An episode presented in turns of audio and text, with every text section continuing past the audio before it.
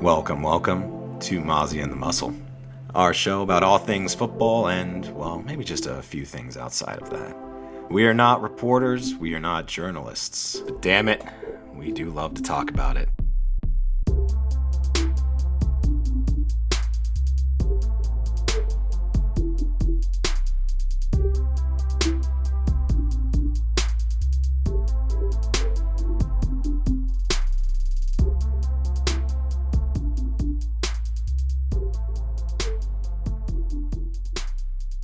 Welcome into Mozzie and the Muscle. I'm the Muscle, joined by the mystical Mozzie, not to be confused with uh, marvelous or magnificent. How you doing? Different, different M adjective. Yep. I'm doing all right. Yeah, I'm gonna go through How all the mms. Um, I'm swell. I uh, I had no adjective at all in mind when we started, so just whatever alliteration worked, I had, but I couldn't repeat.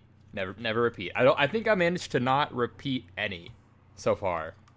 I think so. It feels like it's always been different. Yeah, which honestly, that's the hardest part of the podcast is getting like a, a new like intro each time. Like figuring out like, oh, like is Washington gonna be Pittsburgh this week? Like, who's our boom and bust? Like, which team are we most confident in to win? Like all that stuff, you know, child's play. But get get Child's getting play. these intros each week, man. That's that's the dirty work. That's the hard stuff. Yeah, coming up with a new one every time. Mo- most of the time, it's just you know, uh, I wing it. But occa- occasionally, I'll come, I'll uh, like prep a good one, or Yeah. like, um, a lot of times there's like that uh like minute or so window before we starts when I get it. Or I'll like mention that I, you know, woke up feeling like I got hit by a bus or something. You know, it only feels like it. I Yeah. didn't actually. Yeah, either fortunately or unfortunately, depending on you know. ah, rats. No bus today. yeah, you know, at Miami, it's oh, how how much is uh is tuition? How many how many exams do I have next week? This bus is looking not too bad. Looking pretty good. Uh, speaking of looking pretty good, we can jump right into the uh, Washington receivers. That uh, hey. I think they look pretty good. Uh, again, we- last week we covered the uh, AFC receivers, and this week we've got the NFC because uh, there are a lot of receivers in the league. Turns out, and a lot of good ones at that. so, A lot. There's a lot. Like a lot. so Washington, the main three are uh, Terry, Scary Terry, McLovin, however Oh, you want to call him. Uh, I think F1's kind of lame nickname. Then you've got uh, Curtis Samuel and the newly acquired uh, Dyami Brown. and as they also got um, what's his face? They've The got- Man, Oh, oh, they do have Adam Humphries, don't they? Mr. Humph. You know, I forgot all about him. You know, sorry, sorry, Adam. I uh, forgot you. Most recently with uh, The Titans, the right? Titans. Yeah. Well, I thought he was hurt last year for a good chunk or something, and that's why I forgot about. Well, he was on the Titans. Was he on the Bucs at some point? He was originally on Yeah, the okay, yeah. Bucs. Bucs He and went to then the Titans last two years. For But some he, uh, reason, I had it in my head that he went to like the Giants or something, but that was just me confusing him with Cole Beasley, who went to Buffalo. Oh God. Um. Yeah, we, we won't even For some reason, I don't know why. Uh, something about them. Yeah, I don't even want to take the time to acknowledge Beasley and all that. But um, so yeah, Humphries he only played in like seven games last year, not even full games. He was hurt a lot because the previous year he had a pretty solid 2019. Um, or wait, no, sorry, 2018 he was pretty solid for Tampa, and then hasn't done as much in Tennessee the last couple of years. But I think he was hurt some last year too. I uh, I'm curious what his role will be, but anyway, he's not quite as uh, important to get to. I guess the main thing is, you know, Terry Curtis Dyami. How do Oh, we yeah. see them on the you know buy sell hold spectrum? Well, obviously Terry McLaurin is a monster and an outstanding wide receiver. When people say, "Oh, is he a top ten wide receiver?" I actually think you can put him in that. At least, maybe not production yet, but definitely in upside and talent. Uh, because as we said, there's a ton of wide receivers, but I think he does warrant that really top spot there. And I mm-hmm. gotta say, him and Ryan Fitzpatrick to me seem like a just ridiculous combination. Is that like am I being too hype on that? I That- I think it makes a lot of sense. Like the fit works a lot, just in the sense of the the DGAF aspect of Fitz. exactly. So yeah, I, I, I'm into it, and like I think it's a, he's a good mix for all these guys, like Dyami as well, and like Curtis Samuel, who I, am sure I'm curious how they'll use him just because uh, I think what's his name like Scott Turner who was in uh, Carolina when Curtis was drafted and then now he's in Washington. I'm, I'm I hope they don't like gadget him again, but I think it sounded like they've kind of like he more or less admitted like hey we need to move this guy around more. He kind of like was like hey he can do a lot more than he could like initially when we first had him. So. And Curtis Samuel is a good receiver.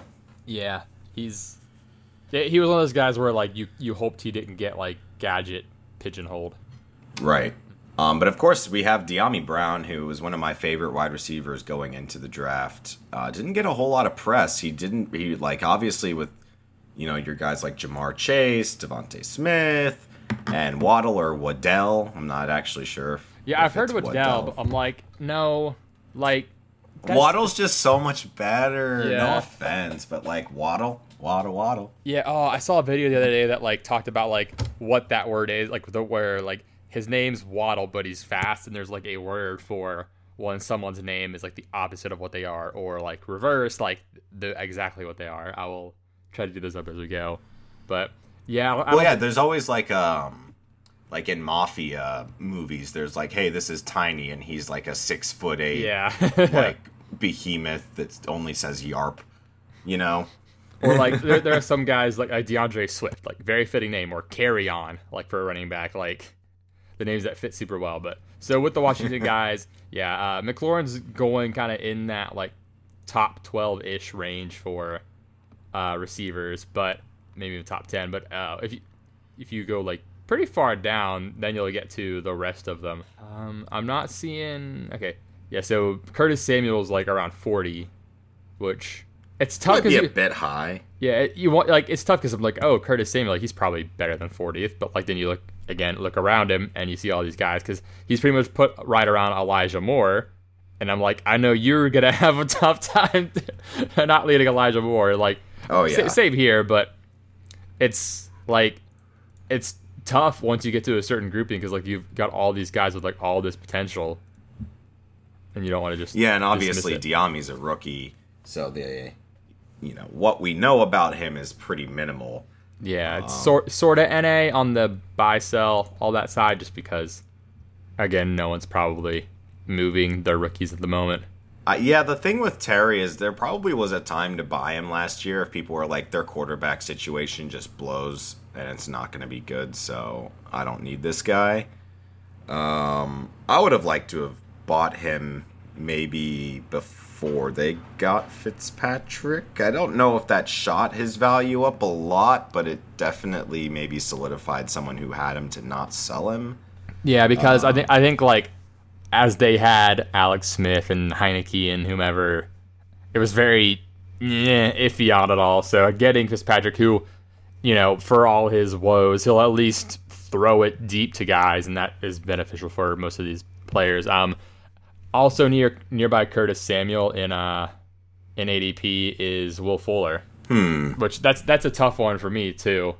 Uh, I I hate evaluating Will Fuller's value. yeah, it's very t- it's there's so many factors for him, but anyway, we already talked about him last week. So, are are all these guys kind of holds for you? Yeah, I mean, if, I personally would go out and try to draft Dyami Brown if I was in that kind of situation. Mm-hmm. Um, Curtis Samuel, I'm probably not trading for him in most situations unless I, you know, really need wide receivers. I'm not like I his value I think might improve, but I, I I think there's definitely a ceiling there because I expect a lot personally from Brown and Terry's already there as the like dominant wide receiver. Yeah, he's I think he's in the right spot. I assume they'll be in a lot of well, I hope they I know we talked about like I hope they do some unique sets with Curtis Samuel just because I love the idea of him and Gibson being able to do all sorts of wild bullshit, like mm. lining up weird. But yeah, I, I, I, think they all feel like holds. They all seem like they're valued uh, appropriately, especially for this upcoming season. But moving across the division, we got the Giants, who have a pretty solid, you know, group of guys. We've got Kenny Golladay, Darius Slayton, uh, rookie Kadarius Toney, who there's been some kind of mixed on so far, uh, Sterling Shepard, and we didn't write John Ross, but he's there. he is there. Yeah. So yeah, Kenny Golladay is sticking out kind of to me as a buy when I'm looking at a lot of these um, rankings and ADPs and everything. He's going a lot of times in the 20s I've seen, which, Mm. I mean, like, again, the guys ahead of him are pretty good, but you've got someone who's been really awesome with Stafford when he's been healthy. And I think he's getting knocked a little too much for, you know, like, yeah, he's on the Giants with Daniel Jones, but I, I don't think it's a reason to say he's, you know, below Cooper Kupp or like next to Diontae Johnson. Yeah, I um, I really think it was a good hire, a good uh, addition by Gettleman. So I'll give him some props on that, just because I obviously love Kenny Golladay, but in terms of what he brings to the table, he's a big-bodied wide receiver who can go up and get it. I think he will complement Daniel Jones in a really, really big way. Um, Dynasty, I'm, if I have him, I'm not selling him. Like I'm keeping Kenny till he's done if I've got him. and uh, you know, I I personally put him in a little bit of a buy category. Yeah, that's Um, where I'm at with him. I think people are. It's it's sort of like the Diggs thing, although I'll, Diggs is better than Golladay, but Yeah, and I have no clue if Jones will be able to take said jump that Jalen did, but he's getting knocked a bit too much for his talent level versus like landing spot. yeah. I mean, the line should be good for the Giants this year, right? Like it should be not like amazing, but it should be good. It Yeah, should like- be able to protect him a little bit. It's definitely improved a fair amount, and like they've got a lot of talent there. Like that's the thing. Like it's I'm trying to think of sort of like quantify. Like their offense last year was anemic for several reasons.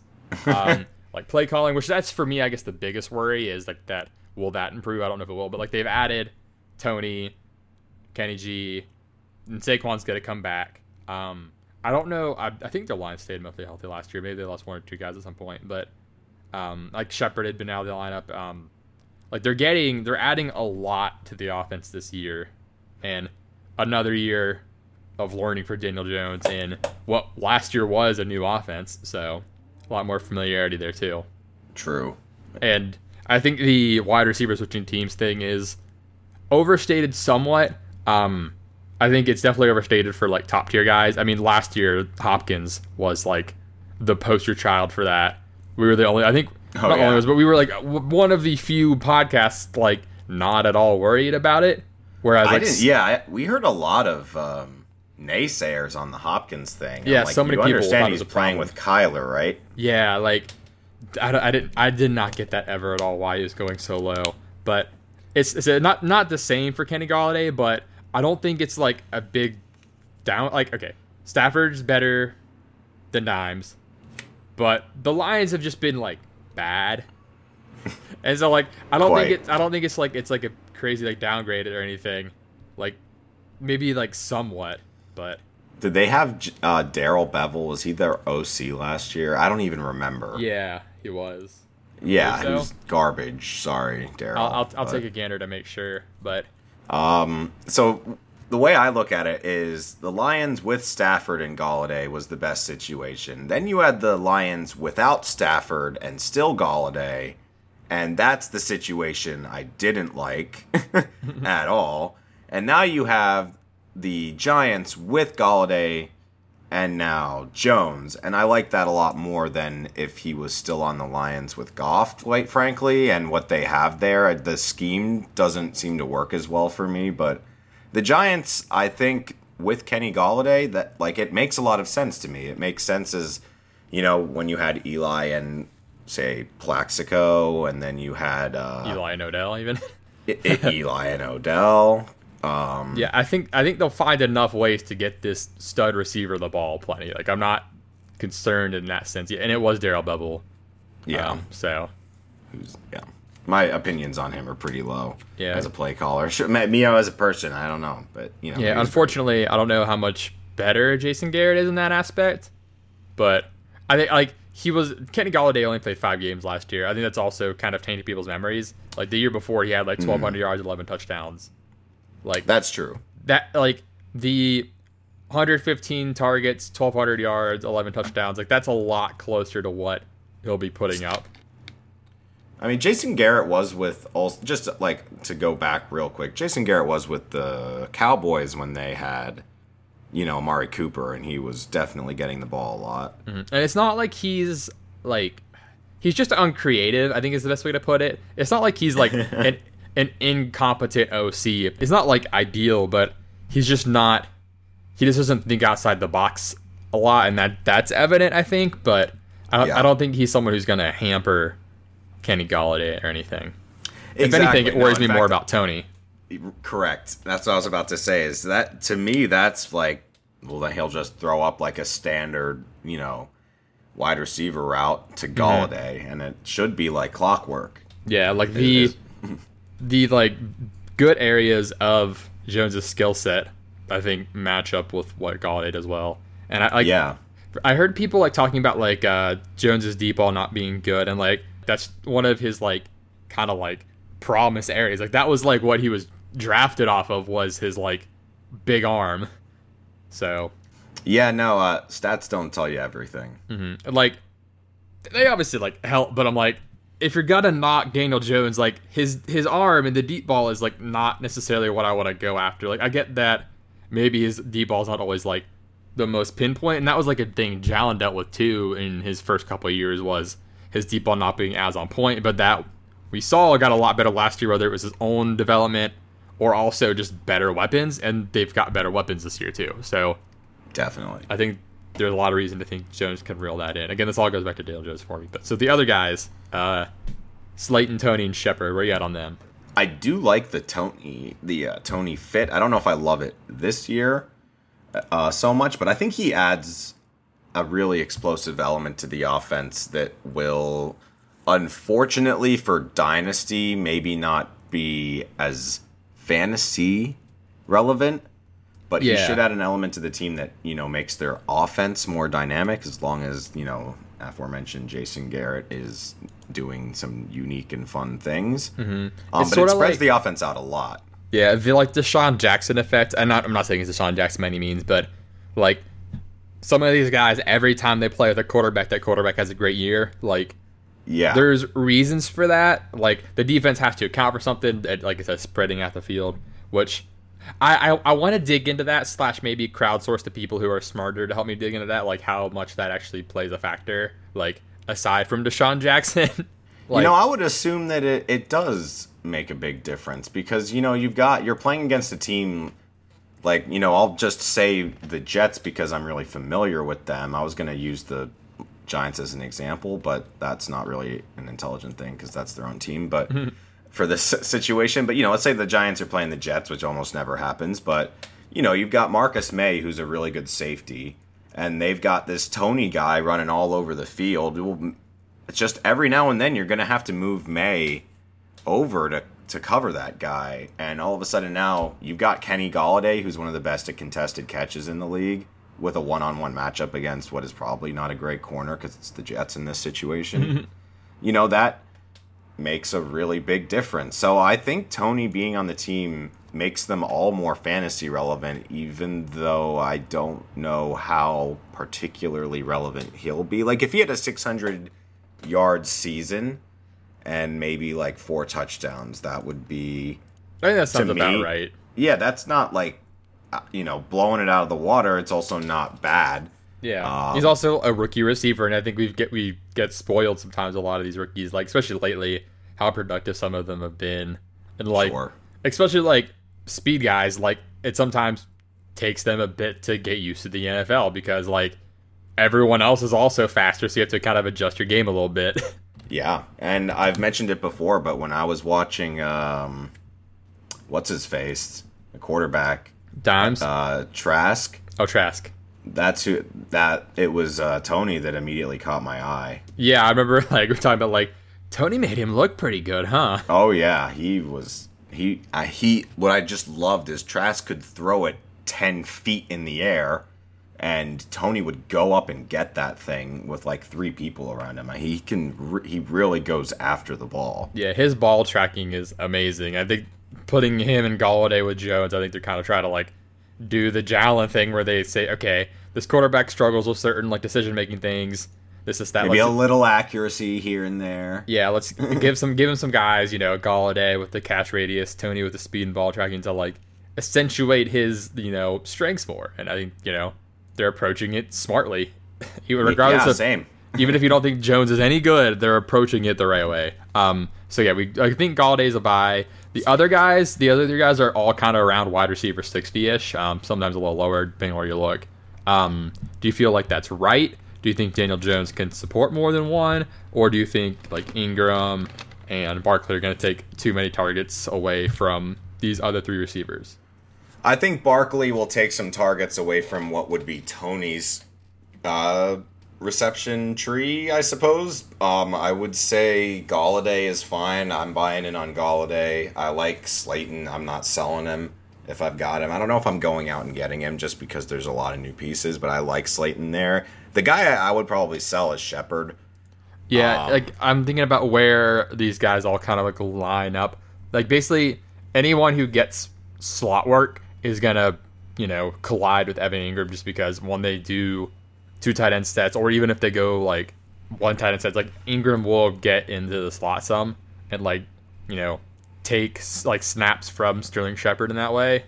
Um, Yeah, because they have Engram and they also have Rudolph now. And Yeah. Then, um, they've also got that guy Kaden Smith, who I really, I actually liked him when he was, you know, coming out of college, Mm-hmm. sort of as a really late round sleeper tight end. I think he's a really good blocker. So he'll like they have tight ends. They're going to be using a lot of different pieces this year, at least hopefully. Yeah, like I'm not sure how often they'll have three receiver sets. Like they're always gonna like have at least one tight end and a running back on the field like at all times, and I feel like a good chunk of time they'll also put Rudolph out there.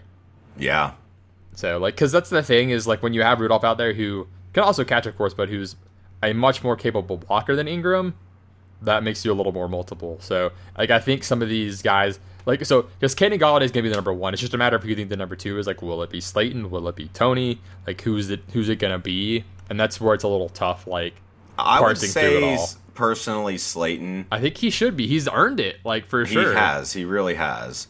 So yeah, I, I guess he's he might be a buy just because Golladay there, all these tight ends, Barkley coming back, just Daniel Jones in general. People are going to be pretty down on Slayton, who's posted 740 and 751 yards in his first two seasons. Yeah, and we both expressed like some interest that Engram could have a solid year too. So Mm-hmm. it's kind of those guys. And Toney there to just kind of sweep up and make the offense or the defense of the other team stay on their toes. And then I would, I personally expect Shepard, I'd like to be gone maybe in the near or so future. Yeah, I think his team. contract might almost be up. I think this, like, it sounds in my head correct. Those are Yeah. words that this would be his uh, last year.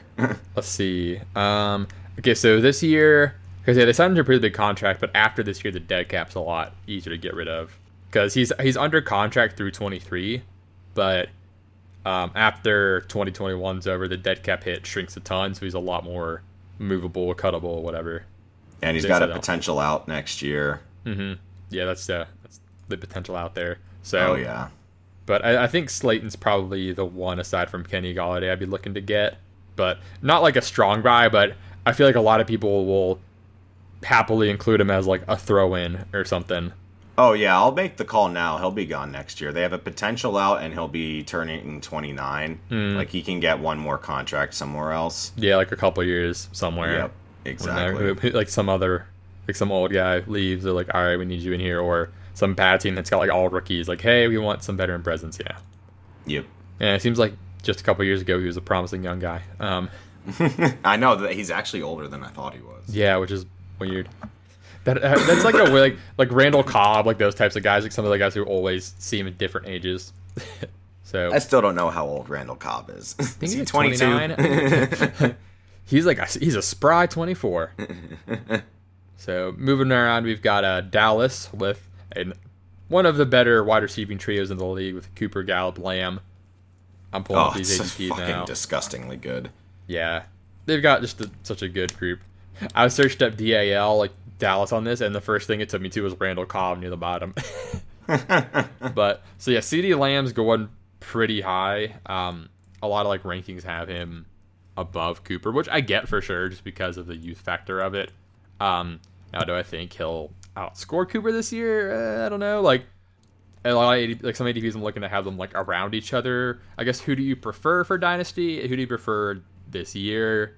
Um, Well, for Dynasty, I prefer Lamb, yeah, though I don't necessarily think he'll outscore Cooper this year. I would say Cooper probably still holds on to the mantle, but I would say uh, Lamb should be just below him, akin to a while ago when you had Antonio Brown and Juju, and uh, Juju really stepped up and was like he was. People were like, "Oh, he can be a, a wide receiver one," but we see that he really does need to have the other person there, kind of thing. Or like, Um, oh, like especially like Juju. A lot of it was like he's a slot guy. Right. So I, I expect Lamb to be just behind Cooper, but still excellent and younger and with room to grow. Whereas Cooper's kind of, you know, we, we know what Cooper's at, and he's very good. Yeah, and like with Lamb, like I like you had that Juju comp. Like I think Lamb, like if slash when Amari Cooper is gone or misses time or anything along those lines, I think Lamb will be much better off than Juju was. Um, well, Yeah. one quarterback situation, and two, I think he's just got a lot more ability to play outside because they're moving all these three guys around a lot. Um, I think Michael Gallup is kind of interesting. He's kind of put around that like 45 range. Um, as far as like his wide receiver ranking, he's kind of near um, Corey Davis or like Brandin Cooks, um, just like a like Curtis Samuel, someone else he's around. Which I think I would rather have Gallup over all those guys personally. Um, mostly for I think the upside's a lot bigger. Mm-hmm. The consi- he, okay, listen, he, he won't be super consistent just because there's a lot of mouths to feed. There's the other two receivers we just mentioned, and there's Zeke. But I think for wide receiver 44 or wherever you're gonna get him, like he can provide, you know, four or five like week winning games for you, or like four or five like really good games for you with Dak there. Definitely. No, I mean, Lamb is really damn good. Yeah, like all these guys are guys I want to have, and like so. I, yeah. I- Michael I- Gallup in his second year had 1,100 yards and six touchdowns, and last year, even with you know not a lot of Dak, still had 840 yards and five touchdowns. Like he's kind of he's getting sort of disrespected. I think. Oh, he definitely is. I def- I liked the. Uh, I felt like he and Dalton kind of had a good rapport there for a 2nd I, at least I was hoping they would.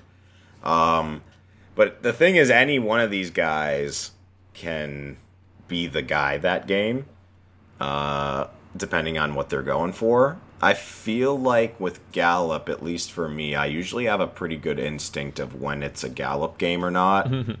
Gallup game. um, Gallup game, Yeah. idiot. It's also the last year of his uh, contract with the Cowboys. Yes. And like that, there's two sides to it. One, it's like you know, you, you this is a good offense. You want to be part of it, but also like I really think there's a strong chance he gets heavily paid next year. Going into 2022, he'll be 26, and Yo. a receiver needy team could give him like a big old contract. So like he has the potential to have like a big value shoot up.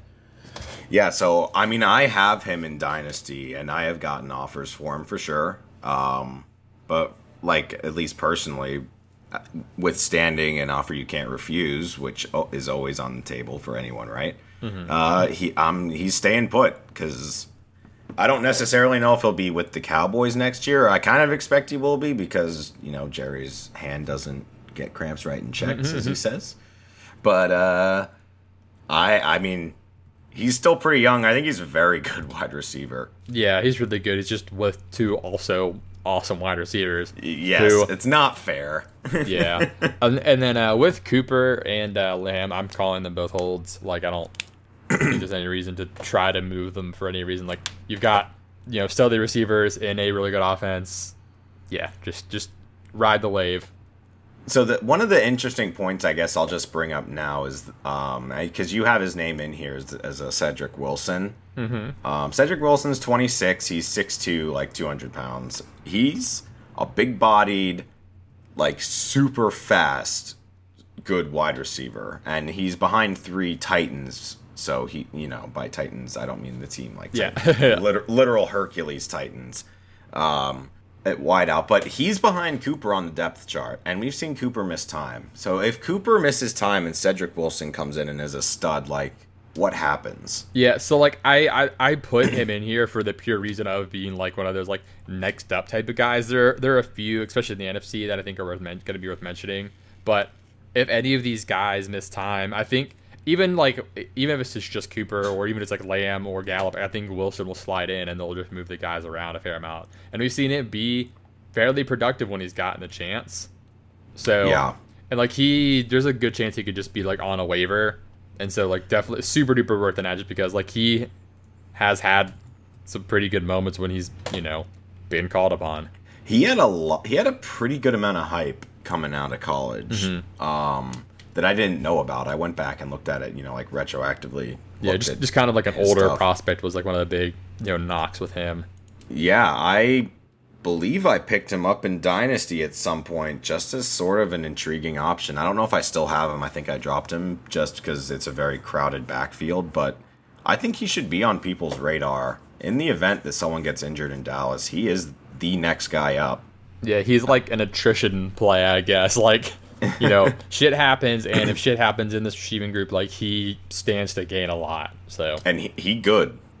that he good. Mm-hmm. he good, he good. So yeah, like he's like he's more of like an ad or a throw in, just because he may not even be on a roster right now in your dynasty league. yeah.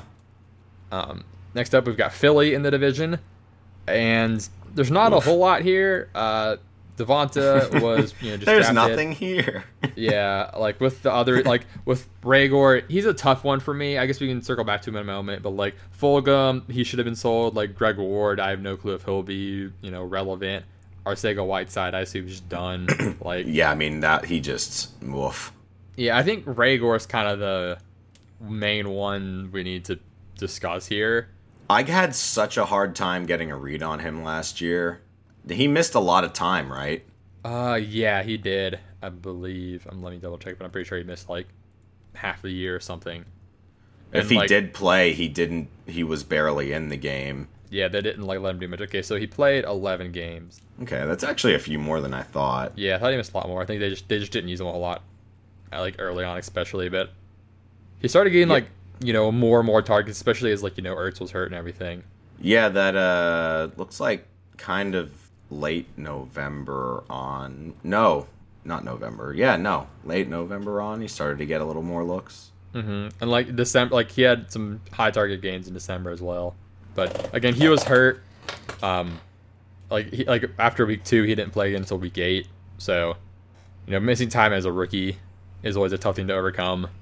Just you know, you're already like especially last year again, already behind the eight ball in terms of COVID. I think Yeah, I'm I'm looking at where he's going. He's pretty low on a lot of lists. I think he could be a buy purely off of like the first round draft capital, um, the lack of competition. Like enough, re- there are enough reasons that he should be a buy, going you know as low as he is. I'm seeing like wide receiver 45, even down to like wide receiver 60. Like he's going again like low enough that he's got so much more upside than some of the guys around him. The the, the issue on that is I don't know if whoever yeah, well, the, yeah Eagles are definitely issue number the one, and then Eagles. yeah, it was just draft receiver bust. Hopefully they don't ruin Devonta. But um, Hmm. who whoever drafted Reagor might not be willing to sell low as a thing. So he's like uh, I'll put like a buy in quotes. See, I think it might be a good time to get him because in my head right now, Reagor's just like an avoid. Yeah, it's like But I don't own like I don't have him in Dynasty. But like I would personally, if I had him, I would be looking to sell him right now because I just I'm not bought in. yeah, I like don't, I don't know what it is, like what it is. I think it's just lack of. I didn't get to see him a whole lot last year. Yeah, like I think I think if you don't want him, then you should sell him now because I don't know how much better it will get this year. Is the thing. Like, I don't. This is not going to be a pass heavy team, and okay, because like they're rolling out Jalen Hurts, and he's to run a lot. They've got Miles Sanders. They have Gainwell as well. Like I assume they'll want to get Sanders involved a lot, who I think we were both kind of high on this year actually. Um, I assume Ertz will be gone. Um, they brought in Richard Rodgers, so that makes me think that Ertz will be gone. But they got Goedert, Devonta. Like it should be like Devonta, Goedert, Sanders is like the main three, and then I guess Hurts running as himself. It's like Reagor, you know, he I don't know if he'll out target Sanders or not even. So I really have no idea. I mean, uh, it's tough just because it's it's solely a matter of is the person with him fed up or not. Like you you just gotta send out a feeler offer because okay, it's tough because even even as not sure as I am about 2021 for the Eagles, like I don't I don't think Reagor is bad. I just worry about the Eagles passing production this year. yeah, and I mean, to me, they still have a bad GM, and so their team is just kind of in the dumpster right now. But they, you know, they say take the talent, not the situation, right? So, like, if you do still think Reagor's a good receiver, you just think the Eagles stink, which is, I think, a very fair To and uh, honest and fair uh, assessment. Go ahead and I would. I think you could send like a super low ball offer for him. Like you know, I'll give you like a third for Reagor or something. And they're like, uh, what? They might just be like, wow, people really think this guy stinks. They might, t- you know, take it, and who knows? Eagles have a bad window right now. yeah, they're in, they're in a weird spot. for most teams that aren't the Lions or you know Washington or the Jets or something or Jacksonville or to the Texans, most teams that window of stink isn't particularly long. Window of stink. Window of stink. window of stink. It's like a heavy metal song that never needs to be written. Yeah, I'm trying to think. It sounds like a like a band that was formed in like 2003 or something. Window of suck. Super edgy, with, hot, So with t-shirts from Hot Topic, and they've got their t-shirts in Hot Topic now. There so you go. Yeah, tough, tough to really want to get in on the Philly receivers, especially right now. Like I, th- I think the way to go would be.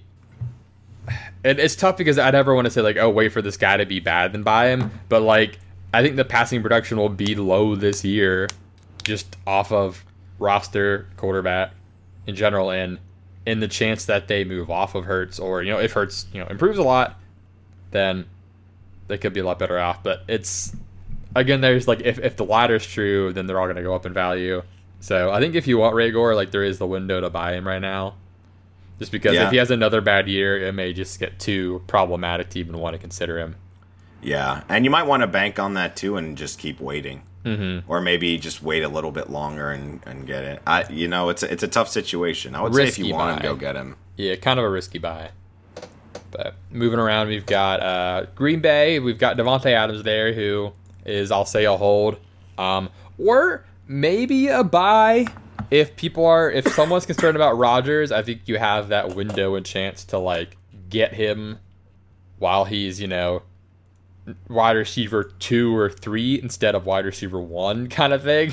Um, yeah, like I the I think the Rodgers concern is enough to like make him a little bit of a value and if Rodgers is gone, it does hurt a ton, but like if he stays, you got like a slight discount on Davante Adams. True, but then if you don't have Rodgers, do you want Davante? That's where it's that tough. for a huge value? yeah, that's Like, is that's Jordan. Love throwing him the ball? Because if so, I don't really want Davante for that value that he you know deserves to be traded for. Yeah, it's a ma- it's just a matter of like okay, we've seen Hopkins survive really bad quarterback play. Do we think Davante Adams is on that level to where he can survive poor quarterback play? Um, I think he would still be good, but he wouldn't be the number one wide receiver in fantasy. Nah. Yeah, it's yeah. Like I, I'm just kind of going through the scenarios in my head of like, okay, he could be a buy, but it's it's just what do you think the chance is that he that Rodgers stays or not? Hopkins was also an acrobatic like monster. Yeah, they're different types of players. and I feel like with Hopkins, he was really young and could just make all these ridiculous catches. Yeah, a lot of Uh, for- saving. Right. For bad quarterback play. Whereas, you know, Davante is what, 28? I think so. 27, 28. Not exactly old, but he's getting older. Certainly, I you know he, he can't make us the circus catches that a 22 year old DeAndre Hopkins 28. could. By the way, 28. Yeah. Yeah, So I, th- I think you just kind of got a hold. yeah. I mean, I, I mean, had would you sell? Would you sell him? like, I mean, that's the thing. Like, if someone's giving you, you know, Rodgers is their value, or like ninety percent, eighty percent Rodgers is there. Like, what what would it take for you to sell Davante Adams though? That's See, the thing. I had Davante and I sold him because I was afraid that at some point this uh, miracle pod de- of Davante and Rodgers would break at some point, and now we're on the cusp of that. If you sell Davante now, it's a little late. It's just a little late because now people are like, "Oh well, he's selling him because he doesn't think Rodgers is going to be there. Why would I take him?" You Yeah, know? but th- but then you also the like the part is like if you hold him and Rodgers leaves, like you're sort of fucked. you're That's sort of fucked. I, I think it depends on where your team is at, on where like, like can you afford to? I guess like I think if you're in like a window, you should probably hold him because you know yeah. you're hoping for the scenario where Rodgers is there, and you know maybe it's not all that bad if Rodgers is gone. I think if you're you know a rebuilding team who you know you're bad and you just and you know you have Davante Adams, but your team is otherwise you know not that great, it could be worth it to sell to a contender Yeah, I uh, honestly agreed. I even think maybe a hold and sell situation here for Davante because uh, you know I've personally gone out and said that it would make the most sense to me that Rodgers stays this last year in Green Bay. I think so too.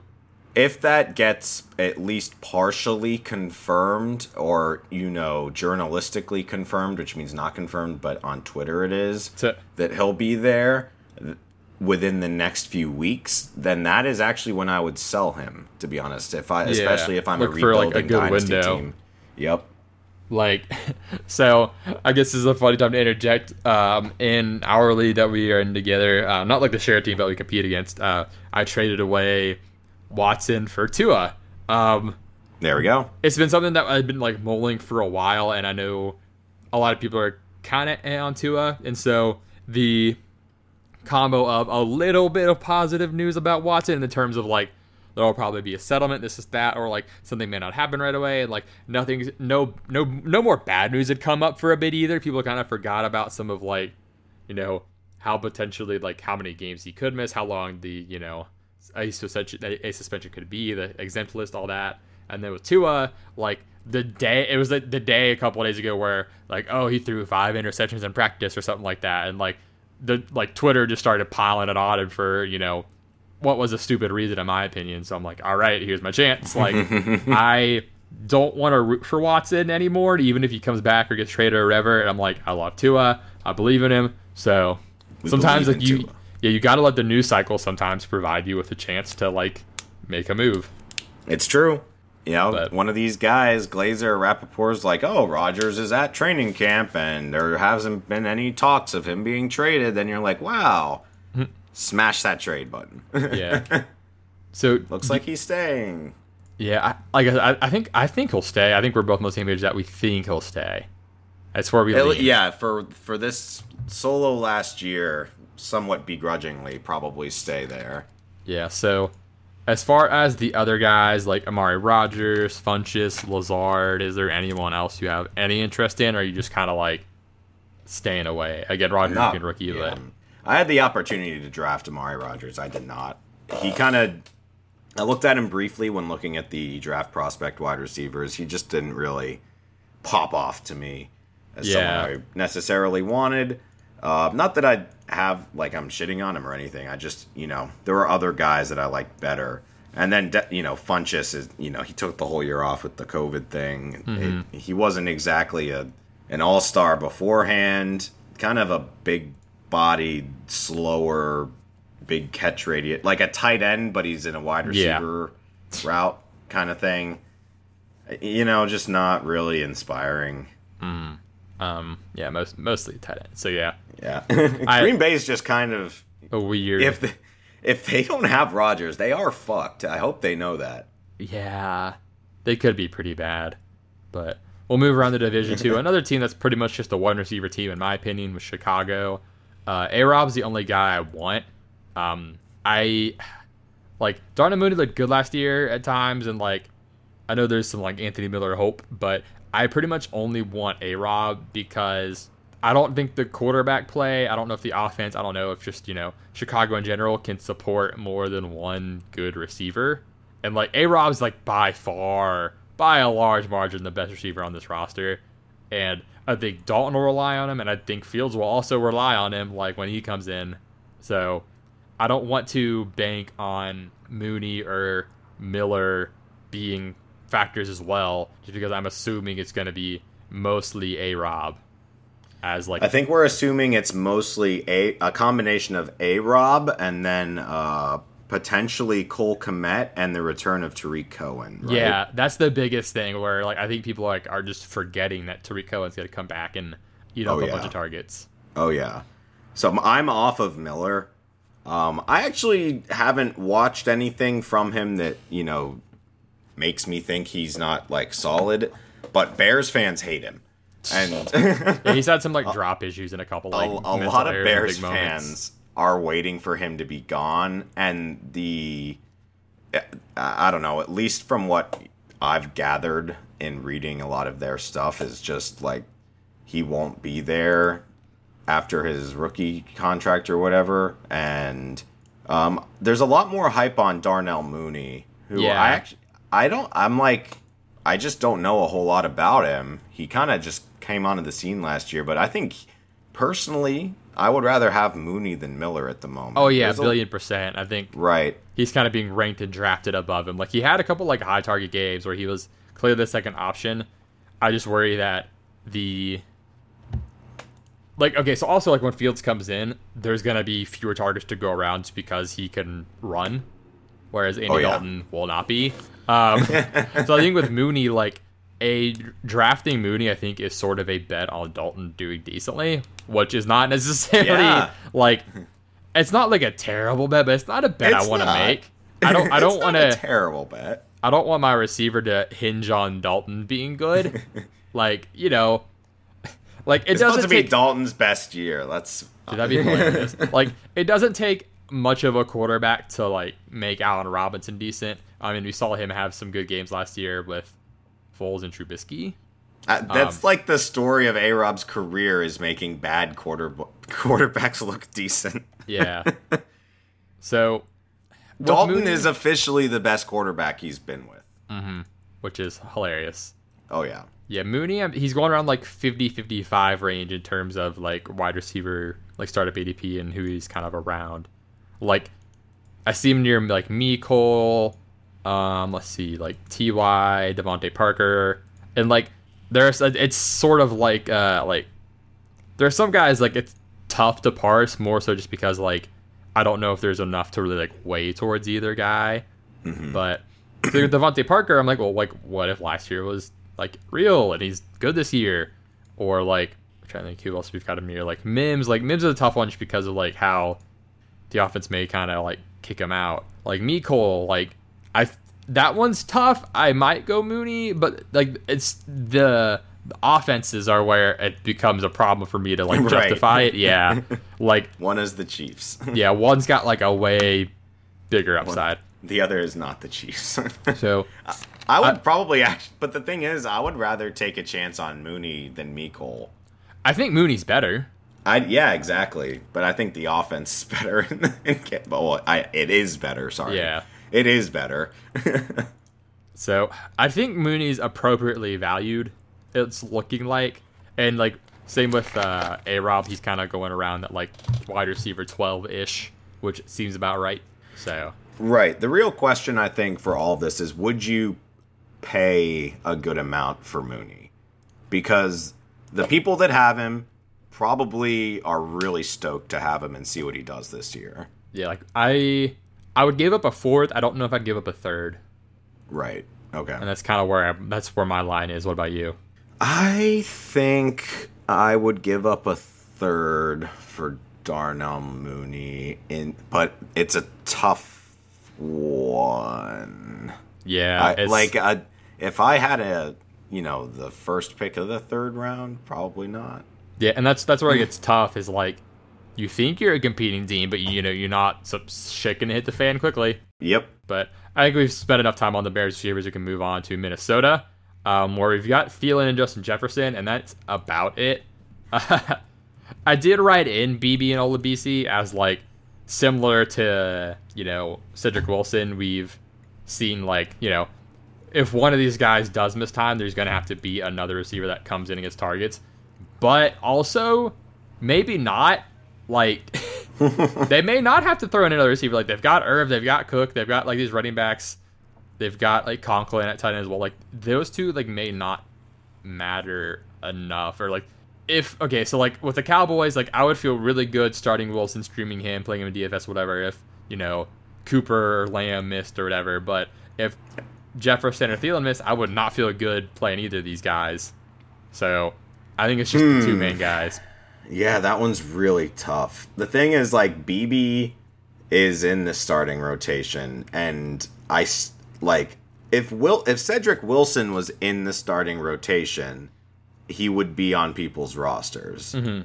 But he can still be on people's rosters even as the fourth guy pending an injury. Beebe is in the starting rotation, but probably not on people's rosters unless Thielen or Jefferson, only the two of them, one of them gets injured there. So I don't know. Cook honestly gets a decent amount of uh, receptions, doesn't he? Yeah, like Cook's there. Like we're expecting Irv to take a step forward. Like they've got enough non-receiver guys where that if a receiver misses time, they don't need to force it to someone who's way worse than the other options they've got. Yeah, I just I I really like Irv. Obviously, you know, I think I drafted him in uh, Dynasty. He was one of my guys, yeah. and uh, so I, I'm kind of just on those two, and they're both like I you, you know extremely fucking good yeah. It's it's also a pass volume thing too. Like I think we expect the Cowboys to pass it a lot more than the Vikings. So like just run more plays in general too. Yeah, and uh, so the other interesting thing about the Vikings is they are gonna go through, I think, a transition uh, between 21 and 22. I think that's when we'll see potentially Cousins stepping away in lieu of Mond, which is going to change up their offense a bit, and it's going to have a lot of Cook, a lot of Jefferson, a lot of Thielen. I just, uh, yeah, those those are pretty much the guys. If you drafted Justin Jefferson, hell yeah, Yeah, it's looking nice. Um, never trade him. Yeah, he's definitely a hold. Um, Thielen is kind of going. He's got a lot of different like ranges he's going. Um, some places have him like twenty, some places have him like thirty. I like. Would you rather like? I think like Lockett and Kupp and Diontae Johnson, um, like are all like Boyd even maybe are all kind of guys in the range of like Thielen or So, my take on Thielen is you should hold on to him until just before Cousins goes.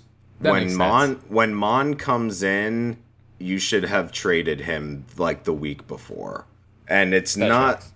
yeah, it's not like a shit on either of them. I just think that that offense is going to change a lot, and I think Mond is going to do a lot with his legs, a lot with Cook, and a lot with Jefferson. And I think Thielen will lose some targets. Yeah, I mean, or like he could also end up being like struggle target too. Is the thing. It's tough to like. That's my only like you know m- maybe not to that part, but I do think he will be like he's a lot older and like as the team moves towards the future, I think I think that for me is more of it. Like he may not. Well, be, that's a con- yeah, it's a combination of those. Like he's getting older, and I think they're going to be moving a lot of new pieces in, and the future of the Vikings from 2022 and on will be you know Mond, Cook, Jefferson, Irv, this new line with Ezra Cleveland and these guys. Darrisaw, they just drafted Bradbury. yeah. Thielen. you know. Let's see. Thielen's contract he like just got extended though, pretty recent. Like his dead cap hit is really large these next two years. Really? Yeah, like 21 to 22, he's got like a pretty big dead cap, and then it drops down some in 23. But like, I they're pretty much on the hook with him for what could be the rest of his career. Like his contract goes through 2024. 1.1 million base salary. Yeah, it's like a very weird contract. Like, Yeah, what am feel I looking at? Yeah, the cap de- why is his dead cap that high? yeah, and his cap is small this year, but then 22 and 23, like, and 24 even the salary goes way up. But like 24 could be like the end of it. He's still pretty certainly there for two more years and maybe three or four. And that's kind of where like I maybe would push back on the feeling, you know. Yeah, but see what Worry. happens if Thielen plays really well this year and you've got an opportunity to trade him and you don't. And then next year Mond comes in, he's still on the team, but he's just not Adam Thielen that we know in terms of fantasy production. And you're like, oh shit. Okay, so it's yeah, already started. Then he's 31 Yeah. at that point. I, th- I think his age is more of it than anything. So like if if I'm a Thielen owner, this, I need to sell him this year pretty much. I can get some use out of him this season, but then and I think that's probably the way to go is to get some use out of him this season and then trade him. Yeah, or like if you're a competitor, like he's definitely useful to your roster. I, I agree. I think looking for the sub window mostly just based off of his age and then Justin Jefferson becoming the number one there is a lot of it for me. It's, an, it's a conversation you have to have, unfortunately, because obviously Thielen is amazing and great, but yeah, he's getting older. My my gut says like, oh, he takes a lot of hits, but like I could be way wrong. Maybe he doesn't take a ton of big hits. Maybe it's just you know he's gritty. No, He's Um, gritty, deceptive speed, gosh, sneaky fast. So sneaky. Fast. we can uh, sneak on over to Detroit here uh, with their weird hodgepodge of receivers. Fucking god. All the ones I guess to mention, we got Tyrell Williams, Breshad Perriman, Quintez Cephus, Amon Ross St. Brown, and Sage Surratt. Uh, the last two are rookies, but the only, um, I think the only incumbent is Quintez Cephus. I think Perriman and Tyrell are new to the roster, right? Yep. So- So, he is the only incumbent wide receiver. Yeah. Yeah, and he's someone who I know during draft season, um, the previous year, we at least he was who we brought up a fair amount. I was pretty into him, and he's it looks like he's going pretty low. Um, I mean, I guess all these receivers probably are, which makes sense. Um, yeah, Quintez Cephus is going like mo- mostly free, I guess. Like I'm Yeah. seeing like wide receiver a 90 to 100, and like Oof. I'm seeing Perriman above him. Like I've seen Perriman, Tyro, Perriman and Tyrell Williams above him. Tyrell Williams I can see, but I don't think Breshad Perriman should be above him. I really just don't. I don't think you should be looking at Perriman as Nah. a whole.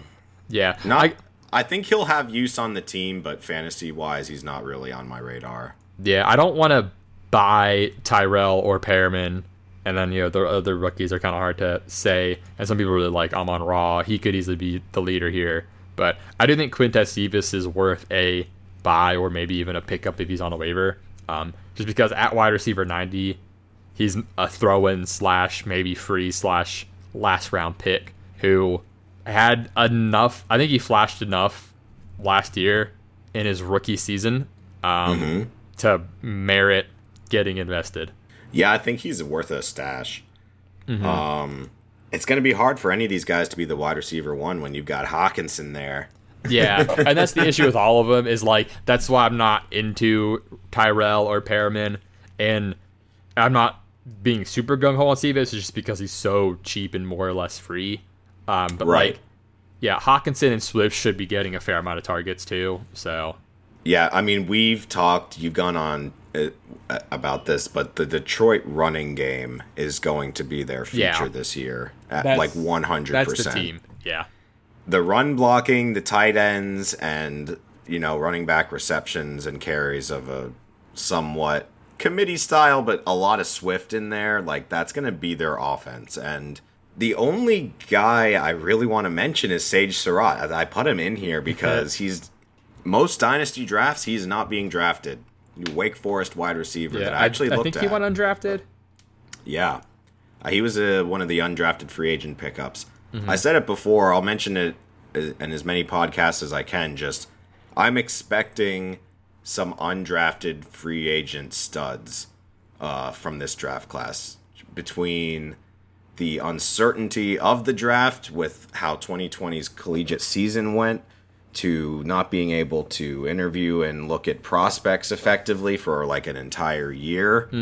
Um, I think Sage Surratt's being slept on, and I'm really hoping that he ends up making the team. If you know, when you have that fifth round pick in your draft and you're just like taking a flyer on some rookie, I think he's worth one of those fifth rounders. Yeah, he like I know like Javian Hawkins is one. Well, he's going a little higher, like as a UDFA, but there are definitely and like Sage Surratt like showed a, enough to like merit it too. It's not like it's just like oh some random ass dude. Like he could have he easily could have been drafted. Like a lot of people thought he would get drafted.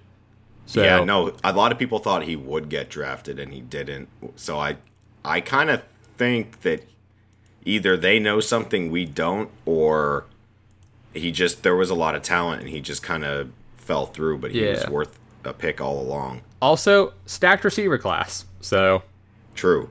makes it a little Very tougher true. too. Push it, just push it down the board, kind of. But we can move around, like instead of you know just talking about the Detroit passing game forever, which may not produce much of anything. Uh, New Orleans Right. is, I think, kind of interesting because we've got Michael Thomas, but Correct. after that, there's no established receiver. Um, I mean, Kamara should be second on the team in targets after Thomas. Um, and like Trautman's there, but they've got they've like Tre'Quan, who's the only other receiver I wrote in at all, eh, even as it's just a maybe. It's tough to parse because there is always the risk of Taysom Hill starting, and I don't know if they'd really do that. I I think the, I think they're going to Winston this year, and I've heard there's been some hype about Winston and Tre'Quan, and I think that tracks skill set wise. Hmm. It's just Tre'Quan's been inconsistent enough that I have a hard time buying in. Um, there was that trick play in the playoffs the last year. Um, they did where they like or where uh, Winston had like a long shot to Tre'Quan, and that actually is what helped me like win a shitload of money that week. Um, because I, There you go. I had Tre'Quan on my team and like whatever the conference finals, whatever it was, not finals, but conference championship game, I think. But yeah, that. So I may be, I don't know if I'm biased per se, but I'm like, oh yeah, that happened. I'm like, oh yeah, that that won me money. Um, it a, a lot of people have been in on Tre'Quan at various times, and that's like a lot of people have been burned enough, and he's shown enough times that he may not be that reliable or great. So it's I, I, I don't know where I should lean on this. I'm somewhat conflicted, but I'll give just a little glimmer of hope for Tre'Quan, and I was originally not going to, but I am going to here. Uh, you know, it's been a few years. It's almost been like a Tannehill situation where we're like, all right, this will be Tre'Quan's year, and it, it just wasn't. We're like, mm-hmm. all right, no, no, no, no. This, this is Tre'Quan's year, and it, it just wasn't. But Drew Brees, the end of his career, His he did not His- match Tre'Quan's skill set. at all. Like the last five years of Drew Brees' career, his arm strength was significantly worse, and it, mm-hmm. he had shoulder surgery. He was older. The game was catching up to him. He wasn't throwing super deep balls. He, I mean, one of the reasons Thomas was so productive on the Saints is because he is an exceptional route runner, and Brees could just always rely on him being in the right place and getting the ball to that spot where it needs to be. And that's why they were consistently good. And when Michael Thomas wasn't in, they stunk. Yeah, because he did Brees didn't have like his guy. But So I kind of think Tre'Quan might be a really low risk, low pay buy.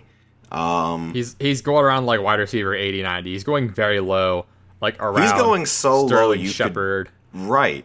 You can trade Maybe even kind of yeah. peanuts for him. Yeah, and he might have a really good connection with Winston here. Now that I mean, quite, I don't, I'm not going to say Winston is a, or a better quarterback than Brees by any metric, but he can throw the ball a hell of a lot stronger. yeah. he he is better for Tre'Quan than Brees is. I think. Ex- yeah, and so I, I kind of like Tre'Quan here as a low risk, you know, very affordable buy option for Dynasty. Yeah, we we say this now. We'll probably in a couple. I'm gonna laugh if in like four months we're like, what the fuck were we thinking? But Eh? I, I think it's worth. It's definitely worth the risk, which is very minimal. I'm too. trying to be, you know, super positive here. Yeah, like the offense is gonna be different with Winston, and this is all presuming it is Winston. And like I guess that brings me back to like Michael Thomas. How do you think he and Winston connect? Uh, like he's kind of around wide receiver like ten for dynasty right now. Is that do you think that's too low? That's too high. You think that's too high? Yeah. All right, hit me with it. It's just the f- like Michael Thomas and Brees worked so well together because it was clockwork, and Winston is not the mecha- the mechanical aspect of Jameis Winston is like Nepter, like he's a microwave that was hit by electricity and sputters out random throwing pies every couple minutes. Like it's I, obviously Michael Thomas is amazing. Jameis Winston has a hell of an arm. I think his value drops. I'm not selling him, but I would be kind of cognizant of the fact that Michael Thomas might lose. Uh, a, here's okay. Here's the exact prediction here. Michael Thomas's catch percentage with Drew Brees was in the like It was absurd. 90th percentile. It was like 77 of 80 kind of thing.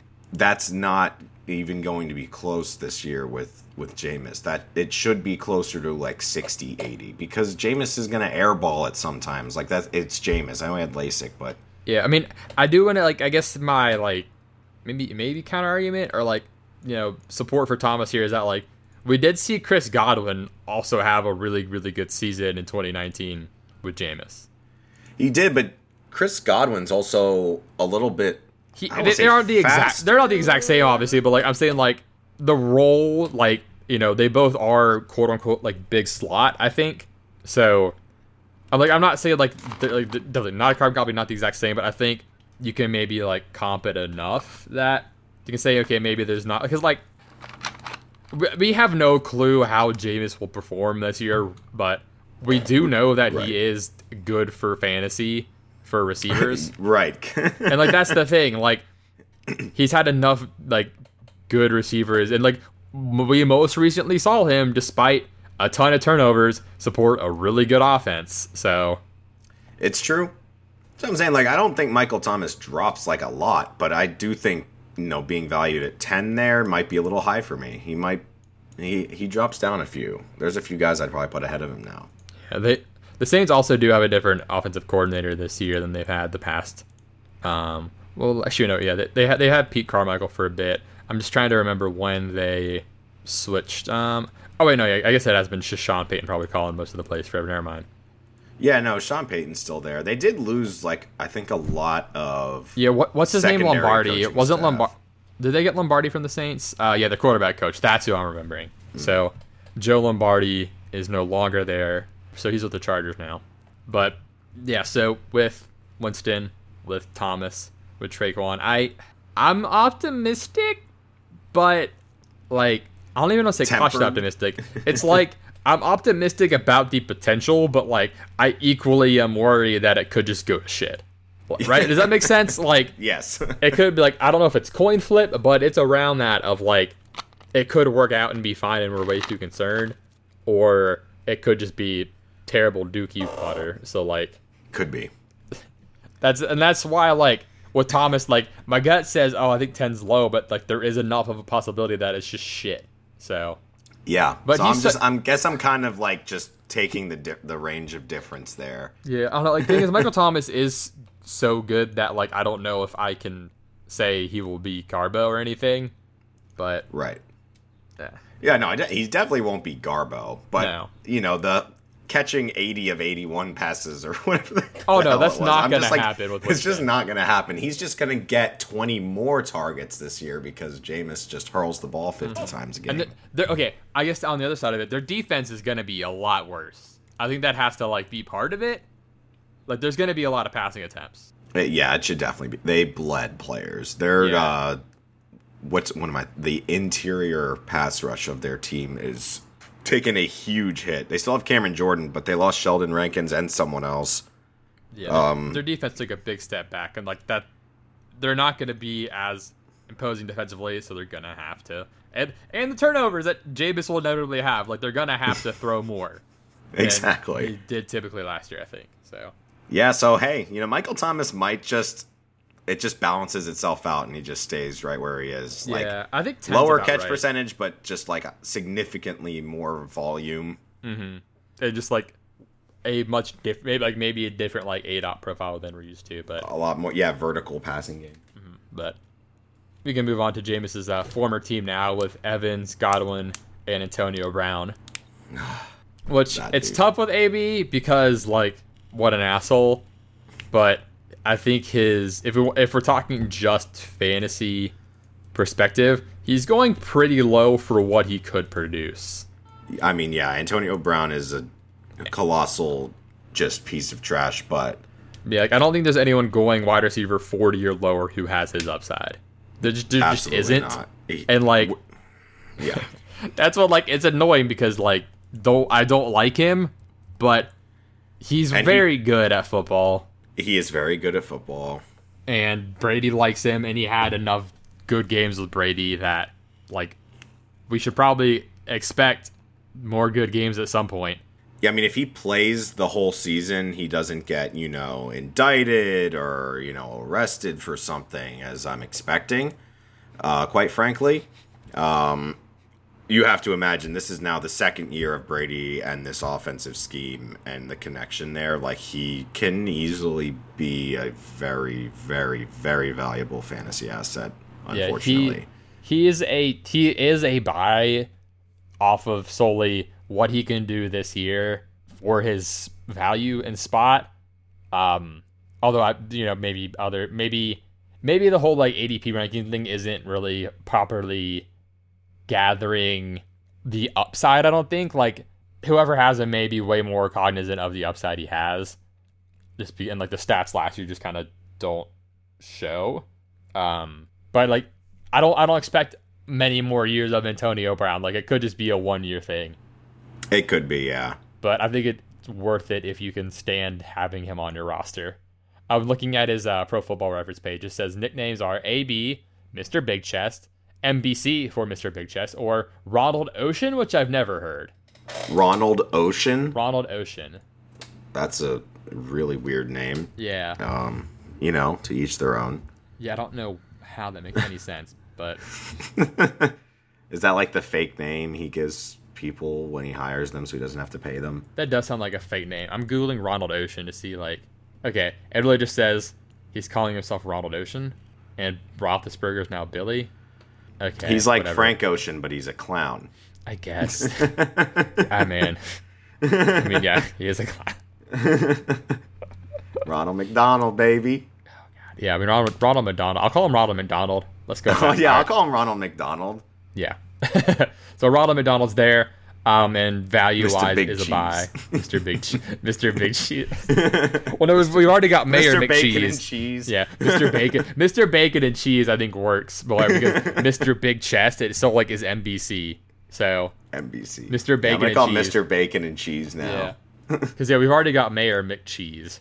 You've already got me exactly. So yeah, Mr. Bacon and cheese is now Antonio Brown's hitting him.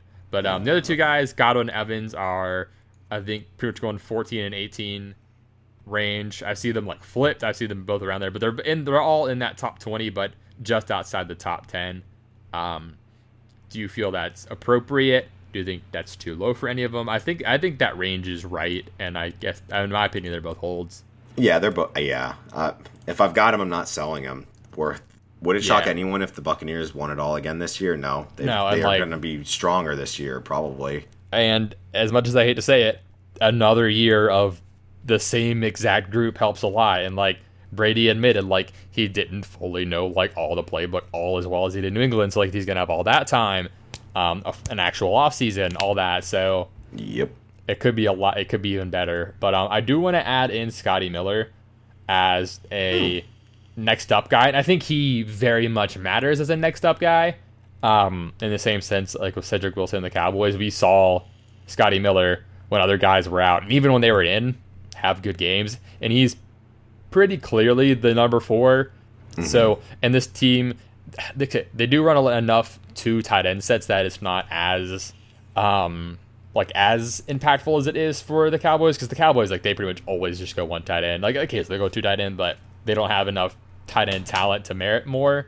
But like the the Bucs have like three solid tight ends, but And they drafted a fourth. yeah, did they, I think so, right? or Or no, they drafted they- they drafted Jaelon Dar- Jaelon Darden at, at oh yeah, that's receiver. right. They took Darden. Yeah, but Scotty Miller, for all intents and purposes, is the fourth receiver on the depth chart, and one if if slash maybe when I would say like between AB and Mike Evans, I think there's enough injury risk concern, you know, that we've seen lately at least that uh you know, Scotty may work in there. I think I think AB missing would benefit Scotty the most, honestly. But he, he definitely becomes valuable, and I think in the same sense, Cedric Wilson becomes playable in DFS, streamable in a normal league if these any of these top three receivers miss. Yeah. Uh, yeah, agreed. I'm not sure where he's valued. Probably pretty low. Um, yeah, like a hundred, something like Yeah. that. Pretty He's definitely low. being valued pretty low. Could be could be free. So he's he's definitely a quote unquote next up guy that's worth uh, monitoring. And uh, like for what it's worth, these guys will also get to play Carolina and Atlanta twice, and New Orleans, whose defense is going to be worse. Like these guys get a lot of good uh, matchups. I think I still have him in Dynasty. He's just kind of chilling there in, in the event someone gets injured. Mm-hmm. And like I- that that's worth you know rostering. So Yeah.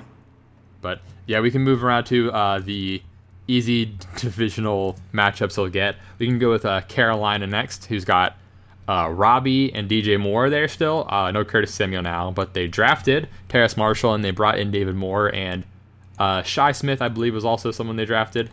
Yeah, he was also on people's radar as uh, a rookie to look out for. I think he was drafted. I think he was a really late draft pick. Yeah, pretty late. I um, I'm looking through this, and Ro- Robbie DJ will definitely be you know in that top three. I I assume Terrace Marshall takes that third spot. I would be shocked if he did not. Yeah. Um, and I think this team has enough chances to maybe go for a receiver as well, where even if he doesn't, he could get to see the field more. Slash, like I don't think, assuming he's in that top three with more Terrace and Robbie, he probably won't leave the field much because like they've got Arnold and Ian Thomas, who you know the latter of which has been disappointing, and the former of which has gotten some hype, but I assume this is a pretty frequent three receiver team.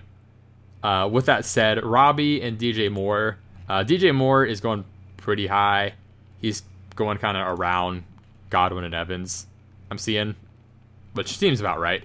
And then That seems uh, about right. Seems yeah. about right. and then Robbie, on the other hand, I think he's going fairly low. Um, which don't want to respect Robbie. He's Of course. I he's see, the see sun- the 33. original Sun God. I saw him say that Darnold had like a glow about him. I just cracked up. The Um, Sun God. Yeah, I'm seeing Robbie like around 35. I'm seeing him like ranked, like maybe not ADP, but like rankings as low as like 50, which that's too low. But I think I think 35 is about right, just because like you look at who's around him, like Boyd and Jeudy and even like Juju Odell. Like okay, like that that tracks, but I think like the like the quote unquote expert rankings that have him like below Hollywood and like right around Suggs, like that's that's and like below Corey Davis, like that's just wrong. like no, he's he should definitely be above all them. Like I will firmly stand on that one. Yeah, I, I agree with that. He The- does have past rapport with Darnold too. yeah, he's better. Yeah, the pass rapport, a higher pass volume team. Last year, like the touchdowns just weren't there, but he got 136 targets last year, by far the most he's gotten. He got like 1,100 yards. He should produce fairly well, and like you just have to hope he lucks into more touchdowns. yeah, yeah. He got really unlucky. Yeah, But you have to remember, Teddy was you know 20 yards or less throwing yeah, for pretty much most of the year. Darnold, he, he can chuck that thing. yeah. He, he will take more risks for better or worse. Um, I think that benefits Robbie. Like 1,100 yards and three touchdowns is so like so That's low. ridiculous. Yeah, Three touchdowns. Yeah, like I think all I think most of the Carolina receivers fell prey to the high yardage, low touchdown totals. Um, Yeah. DJ Moore, yeah, twelve hundred yards, four touchdowns. Like He only all- had one more. yeah, like one more. Haha. But yeah, the they, they didn't get all they didn't get many touchdowns is the problem, and a lot of them were running like were were rushing touchdowns. So I, I, ex- I expect more passing touchdowns. It would just it would just be hard not to have more passing touchdowns this year. Yeah, it would it would be tough. Now, Terrace Marshall, I think, is definitely an intriguing prospect that we both liked pre-draft and like the spot he's at now. Yeah, I got him Um, at like 207 in our Superflex rookie draft. Mm-hmm. Which he, in my opinion, like so I like traded up, like I jumped one team to try to get him because like I very much wanted him or Toney instead of uh Rodgers and Amon-Ra for what it's worth. Right. Like Which he, I think was a good trade. Cause, yeah. There, kind, there's a there's a tier break after him. Yes. He looks pretty damn good to me. Yeah, Um, he's really good. I would say if there was any worry about Robbie losing targets, it's because of Marshall, Marshall. Right, stepping in and maybe taking some more uh, targets Yeah. away. I mean, but I think it'll take time. Because I mean, Curtis Samuel is gone. I think my biggest concern will be like McCaffrey coming back. I mean, I, they did target uh, Mike Davis quite a lot in his stead, but McCaffrey does command more targets Yeah, than Davis does. Um, so yeah, Curtis Samuel got like 97, Robbie got 136, Moore, Moore got 118. Uh, Davis got 70, and McCaffrey had 19 in his few games. And I, I think Woof. we'd probably expect McCaffrey to get 100 targets. Um, and I think we may see just a little more pass volume overall for this team. Um, like just hoping that they're a little more competent um, as well. So, but I, I do I think I think as far as like Robbie and DJ go, I think they're appropriately valued. At least like at least in ADP, I think you know some of those expert rankings are uh, too low on Robbie. I think 35 ish is more more correct. hmm But uh, and then yeah, Terrace Marshall. If you I guess if you haven't drafted like if you're doing a startup, um, he's going fairly low. I guess like 55 ish, or maybe even lower. Like I've seen stuff that's like 70 ish. Like he's going like around like Elijah and Rondale Moore, and Elijah's probably too low for Elijah Moore, but you should definitely take him above like Christian Kirk, or like as much as I like Denzel Mims, you should probably take him above Denzel Mims at this point, or like Mike Williams. Like his Oh, upside's yeah. a lot higher. So. Yeah, I mean, in terms of the rookie wide receivers, just in a, a rookie drafts, I mean, I would, it, to me, it would be Elijah Moore than Terrace Marshall.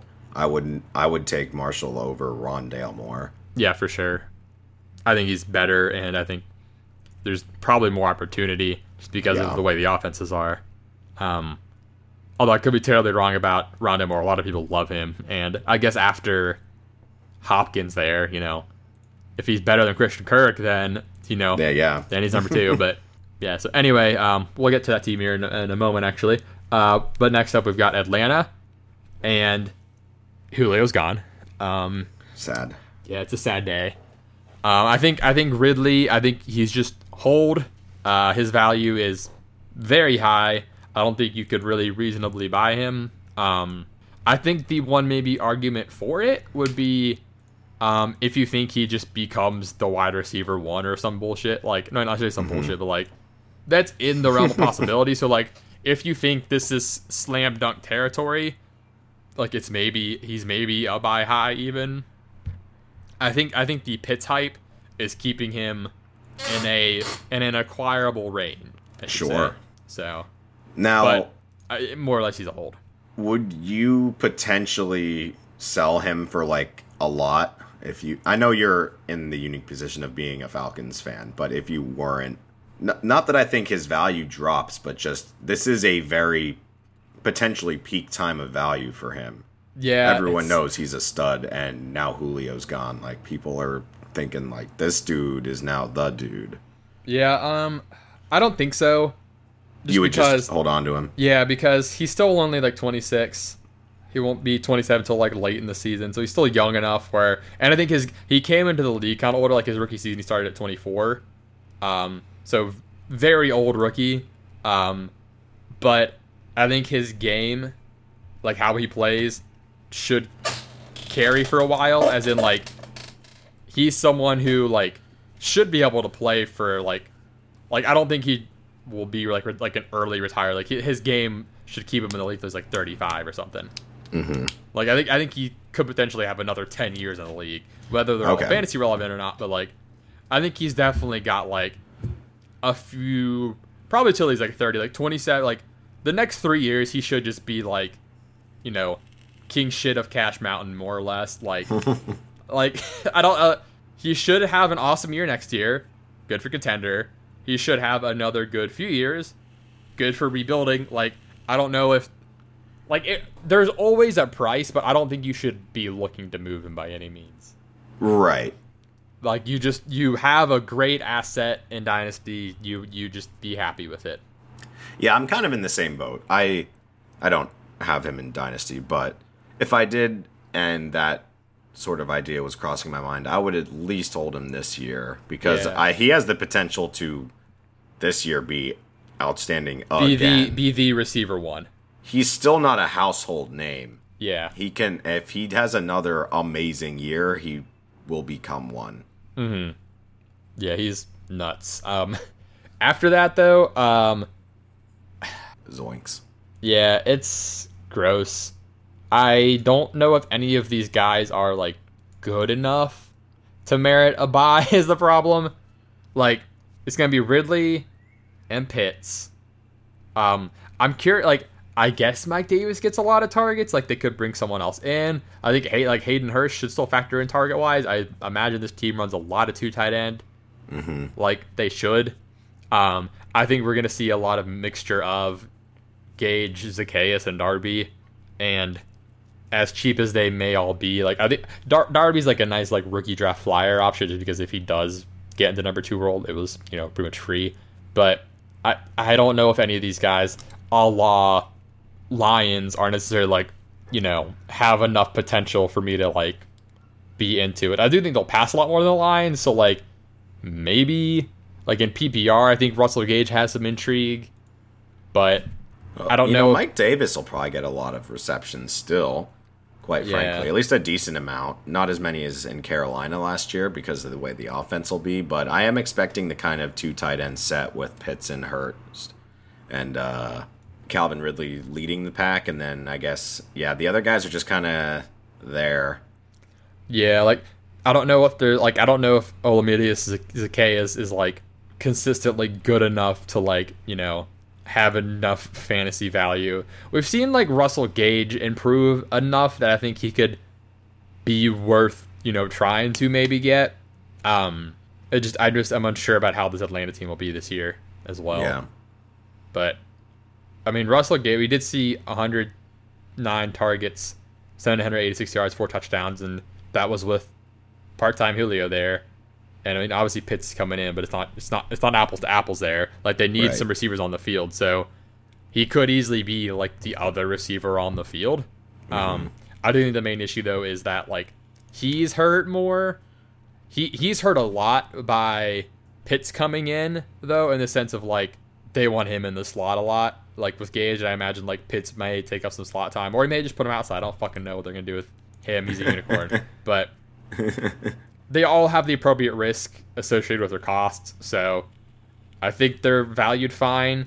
Um, I guess like if Gage is pretty cheap, it depends on like there's he's got a large range of like ADPs, values, rankings, all that. So I'm not sure where I'd put him. Like if I'm in a PPR league, he's worth something more, but in in a half, I'm not as into it. Yeah. I mean, I guess Arthur Smith, like Corey Davis, did kind of step up net last year. That's true.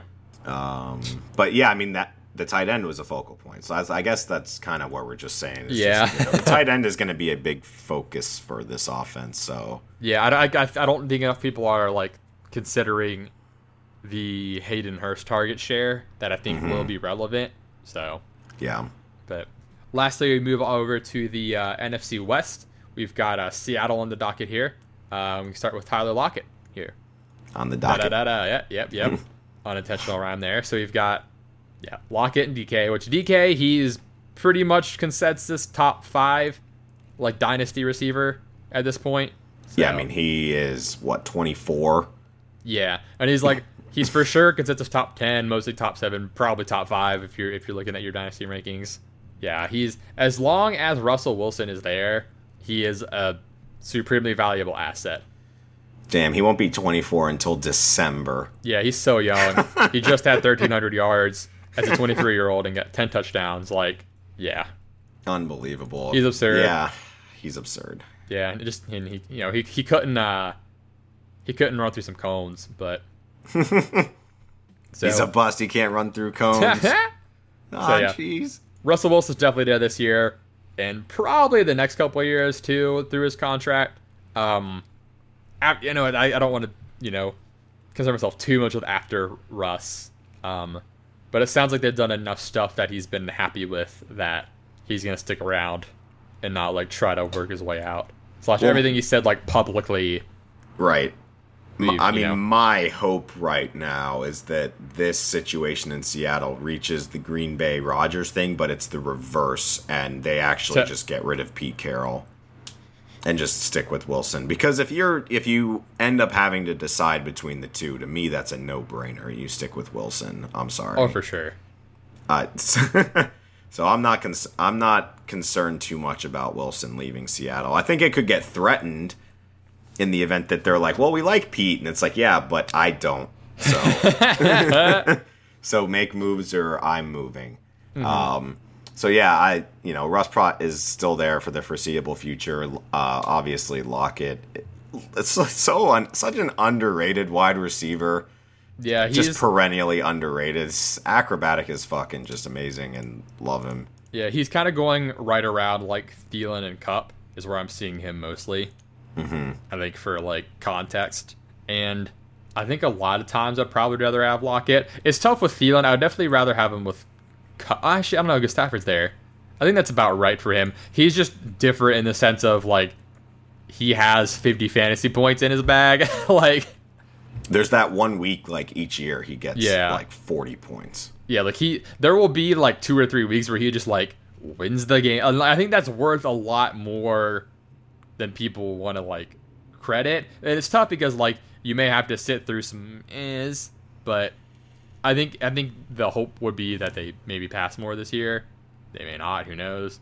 Um, if you saw that picture of Chris Carson, he's pretty jacked. He could probably bully Pete Carroll into running the ball more. Um, We're they- passing on this play. What'd you say? I uh, to you. It's a screen. It's a screen. yeah, screen screen to Carson guys. But and then they did also bring in uh, Gerald Everett, so they've got like you know some tight end competency in the pass catching department. Um, and D'Wayne Eskridge, the rookie, who I don't see him commanding much more target share than uh, David Moore did this year personally. It'll be tough as a rookie with the two guys they've already got. Um, there were some people that really liked him. Um, was he Western Michigan? Um, I think so. I know he wasn't really on my board much, to be fully honest. I don't. I don't even know if we talked about him on the pod. If we did, it was very minimal. Yeah, it was that was one of the picks. I was like, what? Like there were a couple receiver picks in a row, or like in a streak where I'm like, what the fuck is going on? like him and Tutu or whatever. Oh yeah, the Rams taking Tutu there. Yeah, like I- I'm gonna pull up this draft board again just to like be baffled by like what some of these teams did at receiver because it was pretty hilarious. Um, but I, I guess so. Like DK hold, um, Lockett I think probably hold as well. I think I think valued correctly again and pretty valuable to a uh, like to a contender in my opinion. Yeah. So, but I guess so. Uh, after the Steelers took Pat Freiermuth, we got D'Wayne Eskridge to the Seahawks and Tutu Atwell to the Rams. And then two picks later, uh, the Panthers took Terrace Marshall. And I- Right. and like I also thought the Chiefs might take him there. Like the Panthers had to be like, "What the fuck is going on? How do we How? get this lucky?" Like, yeah, my God, that was- Literally was like just- LSU Justin Jefferson moment repeated. Yeah, just like the like I, I want to go try to find that bit of them like realizing they get Terrace Marshall, but There were several really questionable picks in there. which Because I guess Basham expected. was like a, a potential like first round at least Yeah, mentioned that was fine, defensive end, and he went second round to the Bills like after after for instance the the Saints take Pete Werner and you're just like okay. Or Josh Myers went right after you're like uh huh center probably could have gone earlier and like yeah, definitely some weird picks this year, which uh, you know, like I said, was kind of expected with the lack of scouting that they could do. Um, So, but speaking of the some of the bad picks, we have Tutu Atwell and the Rams uh, receiving core, uh, primarily Woods and Kupp, and we mentioned you know Kupp kind of in that same range as Lockett, and Woods uh, mostly going like a little higher slash ranked a little higher, whether it be one spot or a couple spots, which I think I think is correct. Um, I think these guys are probably valued appropriately. Um, I think there might be a little bit of like too much negative perception on Kupp that isn't warranted. Um, he he, I think he was disappointing for enough people last year that they maybe kind of like. I don't think he missed like a couple like a game or two maybe. Um, I think maybe one game, and his touchdowns are really low. He only had the three touchdowns last year, as opposed to like like the ten or yeah the ten he had the previous year, and that might have left a poor taste in some mouths. Mm-hmm. So, I I- I'm not gonna say he's being undervalued, but like at least Bob, what I'm seeing on these ranks in ADP, but there might be enough people who are are, upset with him slash bummed at the value drop, I guess, as well. That he may be a little cheaper than he should be, and then again, Woods like the, you know this team would just was anemic at certain points. I I think Woods is in for a great year, and I think we're on the same page. Yeah, uh, yeah, I, I would agree with that. I Would- think he's a buy personally. Yeah, I'm looking around on like who he's nearby in some rankings.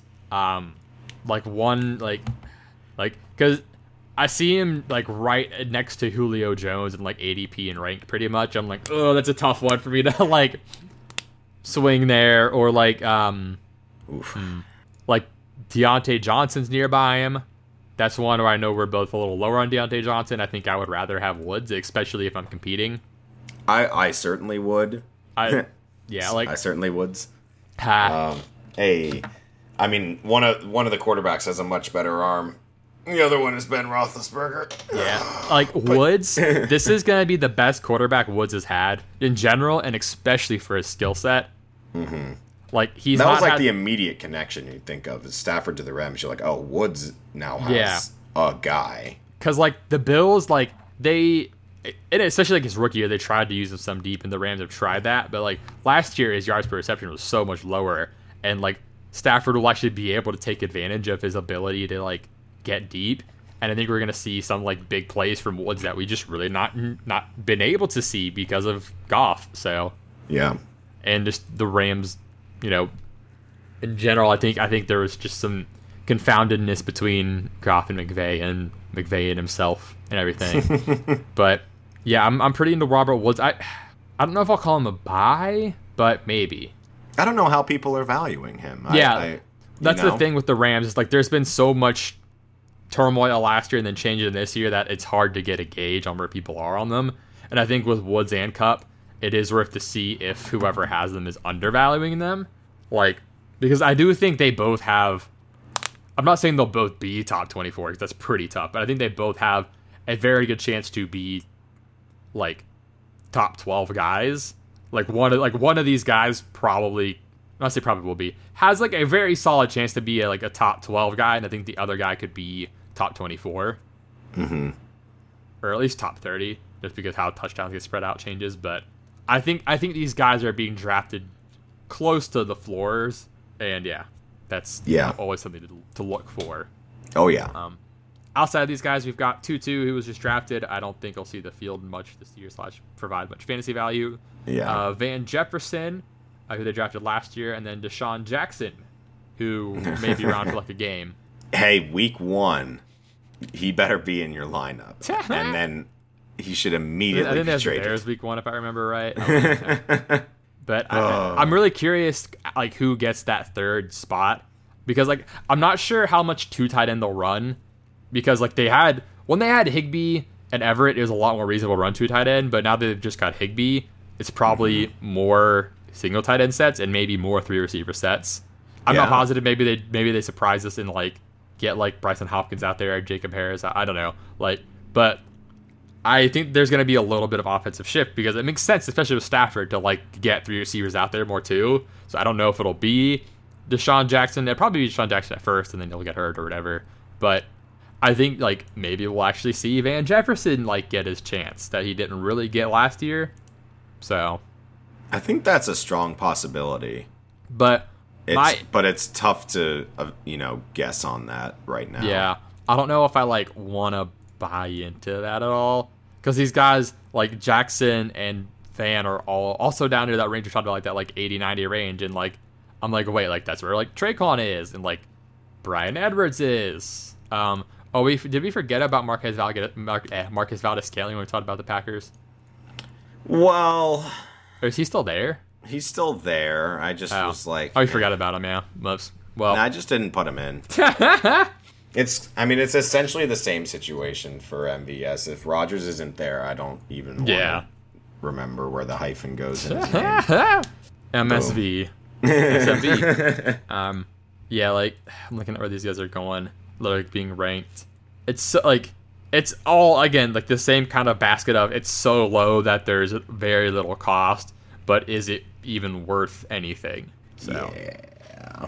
like like because like okay like these two guys are right near like Darius Slayton like Right. that's like a tough call, and like I think I would maybe prefer Slayton or like looking around like Tre'Quan Smith. I would probably rather have just because I think there's definitely more opportunity there. So, mm-hmm. and hmm. So like if if you like Van Jefferson, hey, he's really cheap, way cheaper than last year. it's kind of like or like I assume DeSean Jackson might be on the waivers. I have no clue, or someone's IR. Who knows? Right. but I don't think he'll have much long-standing value. But we can move on to Arizona, where we've got Hopkins, who's again, you know, I'm gonna I'm gonna say a hold. I don't think there's any reason to worry about him hitting a cliff yet. Right. Um, he is he just turned 29, so I think he's still got enough good years left. You don't have to worry about the cliff yet because he's DeAndre Right. fucking Hopkins. Um, after that, it's a lot more uh, specious, where we've got Christian Kirk, AJ Green, Rondale Moore. Um, I get maybe the, the corpse of AJ Green might be more appropriate. Very washed AJ Green. Yeah. Uh, everyone's favorite uh, overrated guy, I guess Andy Isabella. Like, like I think it's gonna be Hopkins, Green, and Kirk out there to start, but like Rondale Moore could impress enough, or maybe AJ Green really underwhelms. It could shift a lot more. Again, Rondale Moore being the rookie that was probably added to your roster might be tough to move around. Um, but do you have any interest? I okay. I have zero interest in any receiver aside from Moore or Hopkins. Like I don't want to go get AJ Green. I don't think there's enough left in the tank there for him to like have enough fantasy value. Christian Kirk has been pretty good at times, but he's been so inconsistent. And then Andy Isabella, I the just field a lot. yeah, and then I just don't think Andy Isabella is that great. So Right. Yeah. I those those are the two. DeAndre Hopkins, Rondale Moore. Mm-hmm. A- AJ Green is how old? gosh, he's 40, like 30. 32. Hey, he's actually only 32. It's not bad. He's had a few years off, I guess. He Yeah. hasn't played, He- but He had, in my opinion, quite clearly lost a step last year, though. yes, So he, he'd lost a step. the only, unless you think it's like a Blake Griffin thing where he just wasn't trying or something, but I don't, I don't think you can get away with that in football.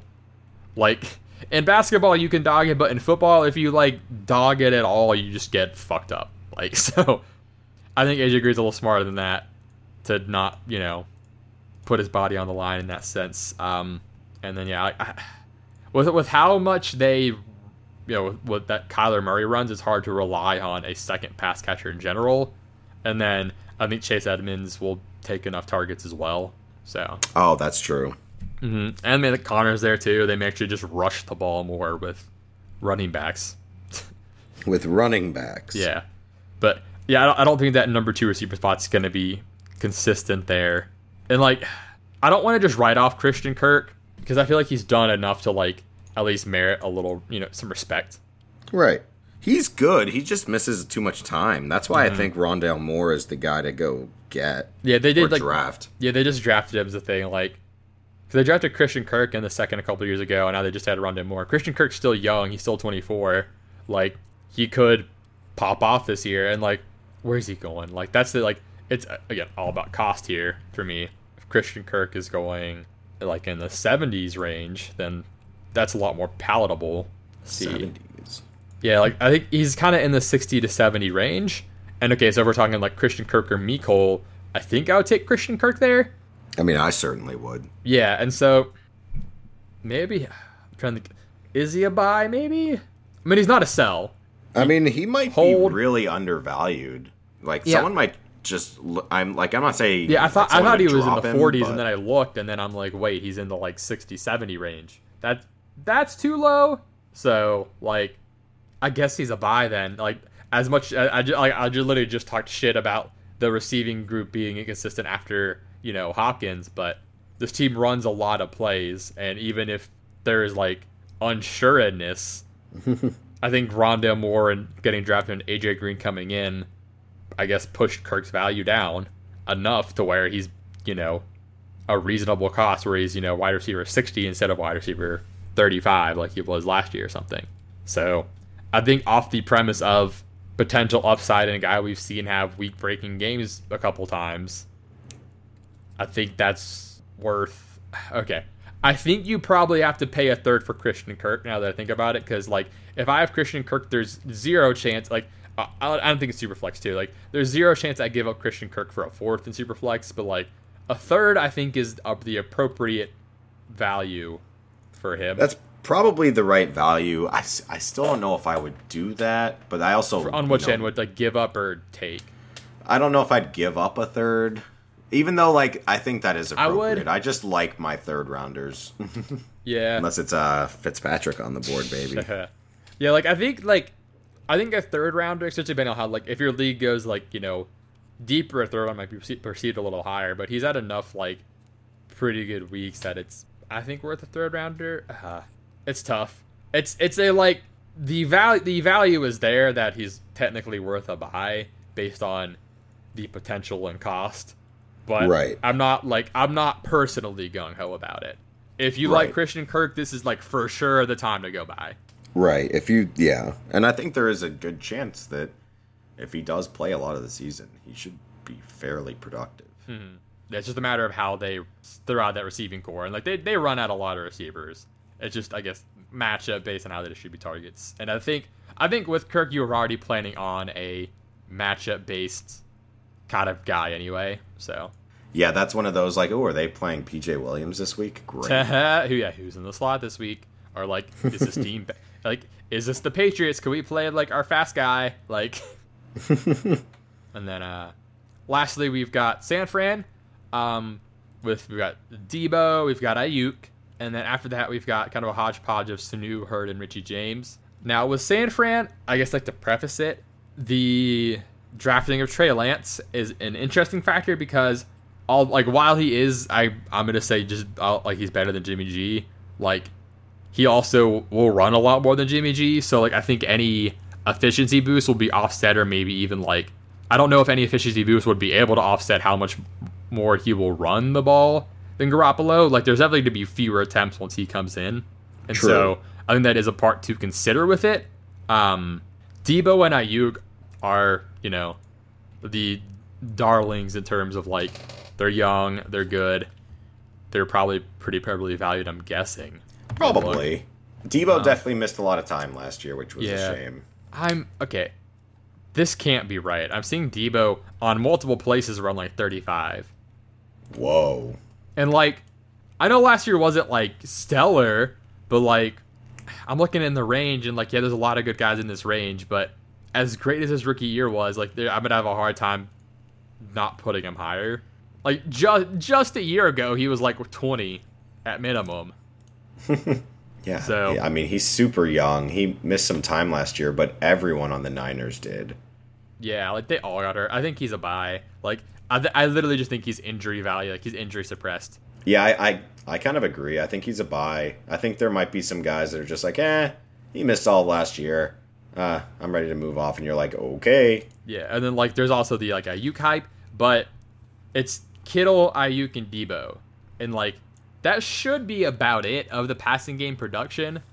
I mean, that plus when Trey Lance takes over should be a pretty deadly combo. Yeah, I, I do think Deebo's a buy. I think wide receiver 35 is just too low. Like Yeah, he's one of the few guys who's in a unique situation that he's young and good and being undervalued. yeah, like okay, would you rather okay, would you rather have Deebo or Tyler Boyd? Ooh, that one's really tough. Yeah, that one's tough because I, we also- I also really like Tyler Boyd. Yeah, we also have Boyd as a buy, like for sure. Um, would you rather have Deebo or uh, DeVonta Smith? Well, I would rather have Deebo. I'm sorry. I think I would I'm too. sorry. well, no, no. I, I think like especially like from a competing team standpoint too. What about Yeah. Odell or Deebo? Ooh, That's a tough one. It's hard to get past like what Odell has done. I know. Just like his time on the Browns has just been so. Yeah, that's the thing. Like I don't think oh the the ceiling is there for Odell like we hoped. That might be like a wash for me. I don't know. Um, I would rather have Deebo over Thielen, personally. I don't know. Hmm. That's about agree. where I would kind of put it. Would you rather have? Let's see, Deebo or Chark. Because again, like I was looking at, it, I saw like my gut was, wow, this is way too low. But I'm like, com- I'm comping him to all these guys like right around him, and we're struggling. So I'm like, We are struggling, but I mean, these, like we said, there's a lot of good wide receivers. I think I'd rather have Deebo. I like, I partially just because I like Marvin Jones a lot. Yeah. I think Urban Meyer's, you know.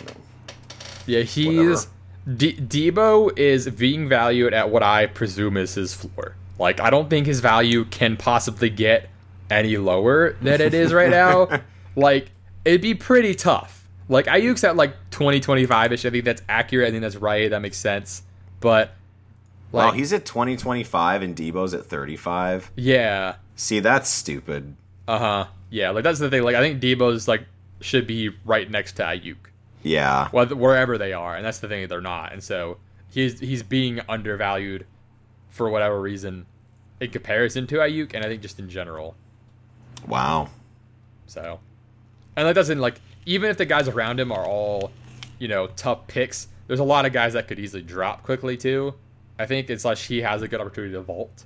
Like by end of year, if he is you know wide receiver 20 in rankings instead of wide receiver 35, that would not shock me one bit because he's No. young and he's good, and like the production was there in his rookie year. It just wasn't last year because he got hurt and the Niners were fucking terrible and hurt. So like yeah. But Yeah. Terrible and hurt. Mm-hmm. The story of the Niners 2020 season. Um, is there anyone else of the Niners receiving core interested in, whether it be uh, Hurd or Richie James or Sanu? Hurd is definitely interesting because we just didn't get to see him. No, yeah, he's just been hurt. Yeah. Speaking of, you have the injured team. Um, yeah, he, he definitely intrigues me some. Richie James does as well. I've heard that he and Lance are having a good rapport, Ooh. which could matter. And he's probably waivers are free, so again, maybe with like an ad if you have room, depending on your your rosters are. Her, yeah, Hurd's one that is like tough for me because I wasn't like huge on him, but I, I definitely understood why a lot of people like loved him, but he's just been hurt the whole fucking time. Right. And like I worry he may he may have just gotten passed up. yeah, which which would stink because we wanted to see what that would look like. But he's definitely an intriguing like guy to keep your eye on. Yeah, everyone besides like Hurd, sorry, sorry, everyone besides Aiyuk and Deebo and Kittle are all super cheap. So, like again, if you like Hurd, if you like Richie James, if you like you know Sanu, which eh, I guess maybe not as as much, but if you like if you like Hurd or Richie James, like it's probably near free. So again, that same range of very little risk for. But my, my thing is, I don't I don't think they're like the only route to opportunity for I think Hurd or Richie James is one of these guys getting hurt, like Deebo or Aiyuk. Yeah, which unfortunately could, you know, be more on the likely than unlikely, which we mm-hmm. never want to predict. But Yeah, because like the Nin- the Niners use like a, use a fullback, and that's where that's sort of like their like two tight end consistencies. They have a tight end and often a fullback out there, and so they they don't do a lot of three receiver because like they're using that spot on fullback on on huge on Juszczyk. So Juszczyk. so like whoever between Richie or Hurd you like, if will only see the field occasionally in three receiver sets and would only you know I think be you know valuable if someone got hurt. As of now, I would like Richie. Yeah, like I the the he he's flashed some. It, he's just been super inconsistent. I think they they have different like appeals. Like Hurd has had that like he's got like the unknown of like he's just been hurt and what if he's really awesome. And then also there's a downside like oh what if he's hurt and has been robbed of some of his abilities. And then also like with Richie James, it's like he's Flash, but it has not been consistent at all. Yeah. Uh, hmm. I don't know. After, I mean, so yeah, Deebo's being undervalued, so we have him as a buy. Yeah, that's that's the main takeaway I've guarded from this is that Deebo's a buy. Aiyuk's probably not being moved at all. He was drafted last year by people. They're not getting rid of him. He had a good year. Mm-hmm. And then uh Sanu's like 34. So even if he does have a good year, he's probably not there much longer after that. So dynasty value is pretty, pretty low. Mm-hmm. And I don't Didn't- particularly think he has a great year. Yeah, I feel like Richie James had like a huge game recently that I'm like forgetting about. I'm trying to find it because I thought I thought he had like a huge like hundred something yard game, and I it, I just cannot find it. Was it last year? I mean, with how many people missed time last year, you would assume Yeah. that he came in to help out and had a productive game. Oh yeah, against Green Bay. There it is. Yeah, he had 184 and a touchdown against Green Bay one week. Ooh. Which you know, it was garbage time though. So again, I don't know if yeah, I think after the main two guys we mentioned, not a whole lot there, but could be fun. So, but yeah, They I like guess to change things up there. yeah. So I guess since we we talked a lot, I think to sum up some of our buys, Kenny Golladay we have as a buy, Gallup we have as a buy.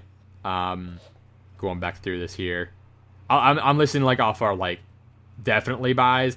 As much as I hate, I think Antonio Brown's probably a pretty good buy. Yeah. Um, and then Debo's a buy, and I guess kind of the next tier of guys who are, you know, buys but not as imperative. Uh, we got Darius Slayton here. Um, We considered Reagor, but I don't know if he really has enough uh, to merit. Um, Quintez Cephus, uh, Tre'Quan Smith, and Christian Kirk are kind of that next tier of like, you know, like very cheap guys who you could buy and uh, solidify your team. And then Cedric Wilson and Scotty Miller were kind of those next up guys where the team runs, you know, they pad the teams pass a lot and throw out the receivers a lot, and they could definitely benefit a lot from one of the guys ahead of them going down. and with the 17 games now being the thing, Yep. having those guys will be useful. Exactly. The 17 games, man, those receivers are uh, gonna matter more for sure. They're gonna be tired. But that sums up our uh, second part of our uh, receiver roundup here on our Dynasty Stonk Watch. And uh, next time we come back, we discuss the idea of going through uh, consistencies, but not in uh, the, ro- the roster itself and roster turnover, like ESPN does their like roster consistency rankings each year, but in the coaching staff and the front office, like tracking, you know, who's changed coaches, coordinators, maybe even like GMs, all that, because that stuff matters and it doesn't get talked about much until like, you know, it, it, Until like, the game mentioned- is on. yeah, and so I think that's something that we could really benefit like running through uh, before the season starts. So I think that might be our our, our next uh, series we go to. That'll be really fun because that's something that I keep track of pretty heavily, and I feel like it's not reported all in one place. Usually, you kind of have to Yeah. look into it yourself. So there's not usually one concentrated place of finding where all of the coaches went and those impacts. But there's definitely some coaches we really like the spots they're in, Yeah. and maybe some we don't. Yeah, it could um, definitely definitely like could make like a nice table to put on Twitter or something Hey. of all of it. So, but uh, we'll be back probably next week with that. But until then, thank you for joining us and uh, follow us on Twitter at Mozzie and Muscle and on TikTok actually at the same handle. And we will be back soon.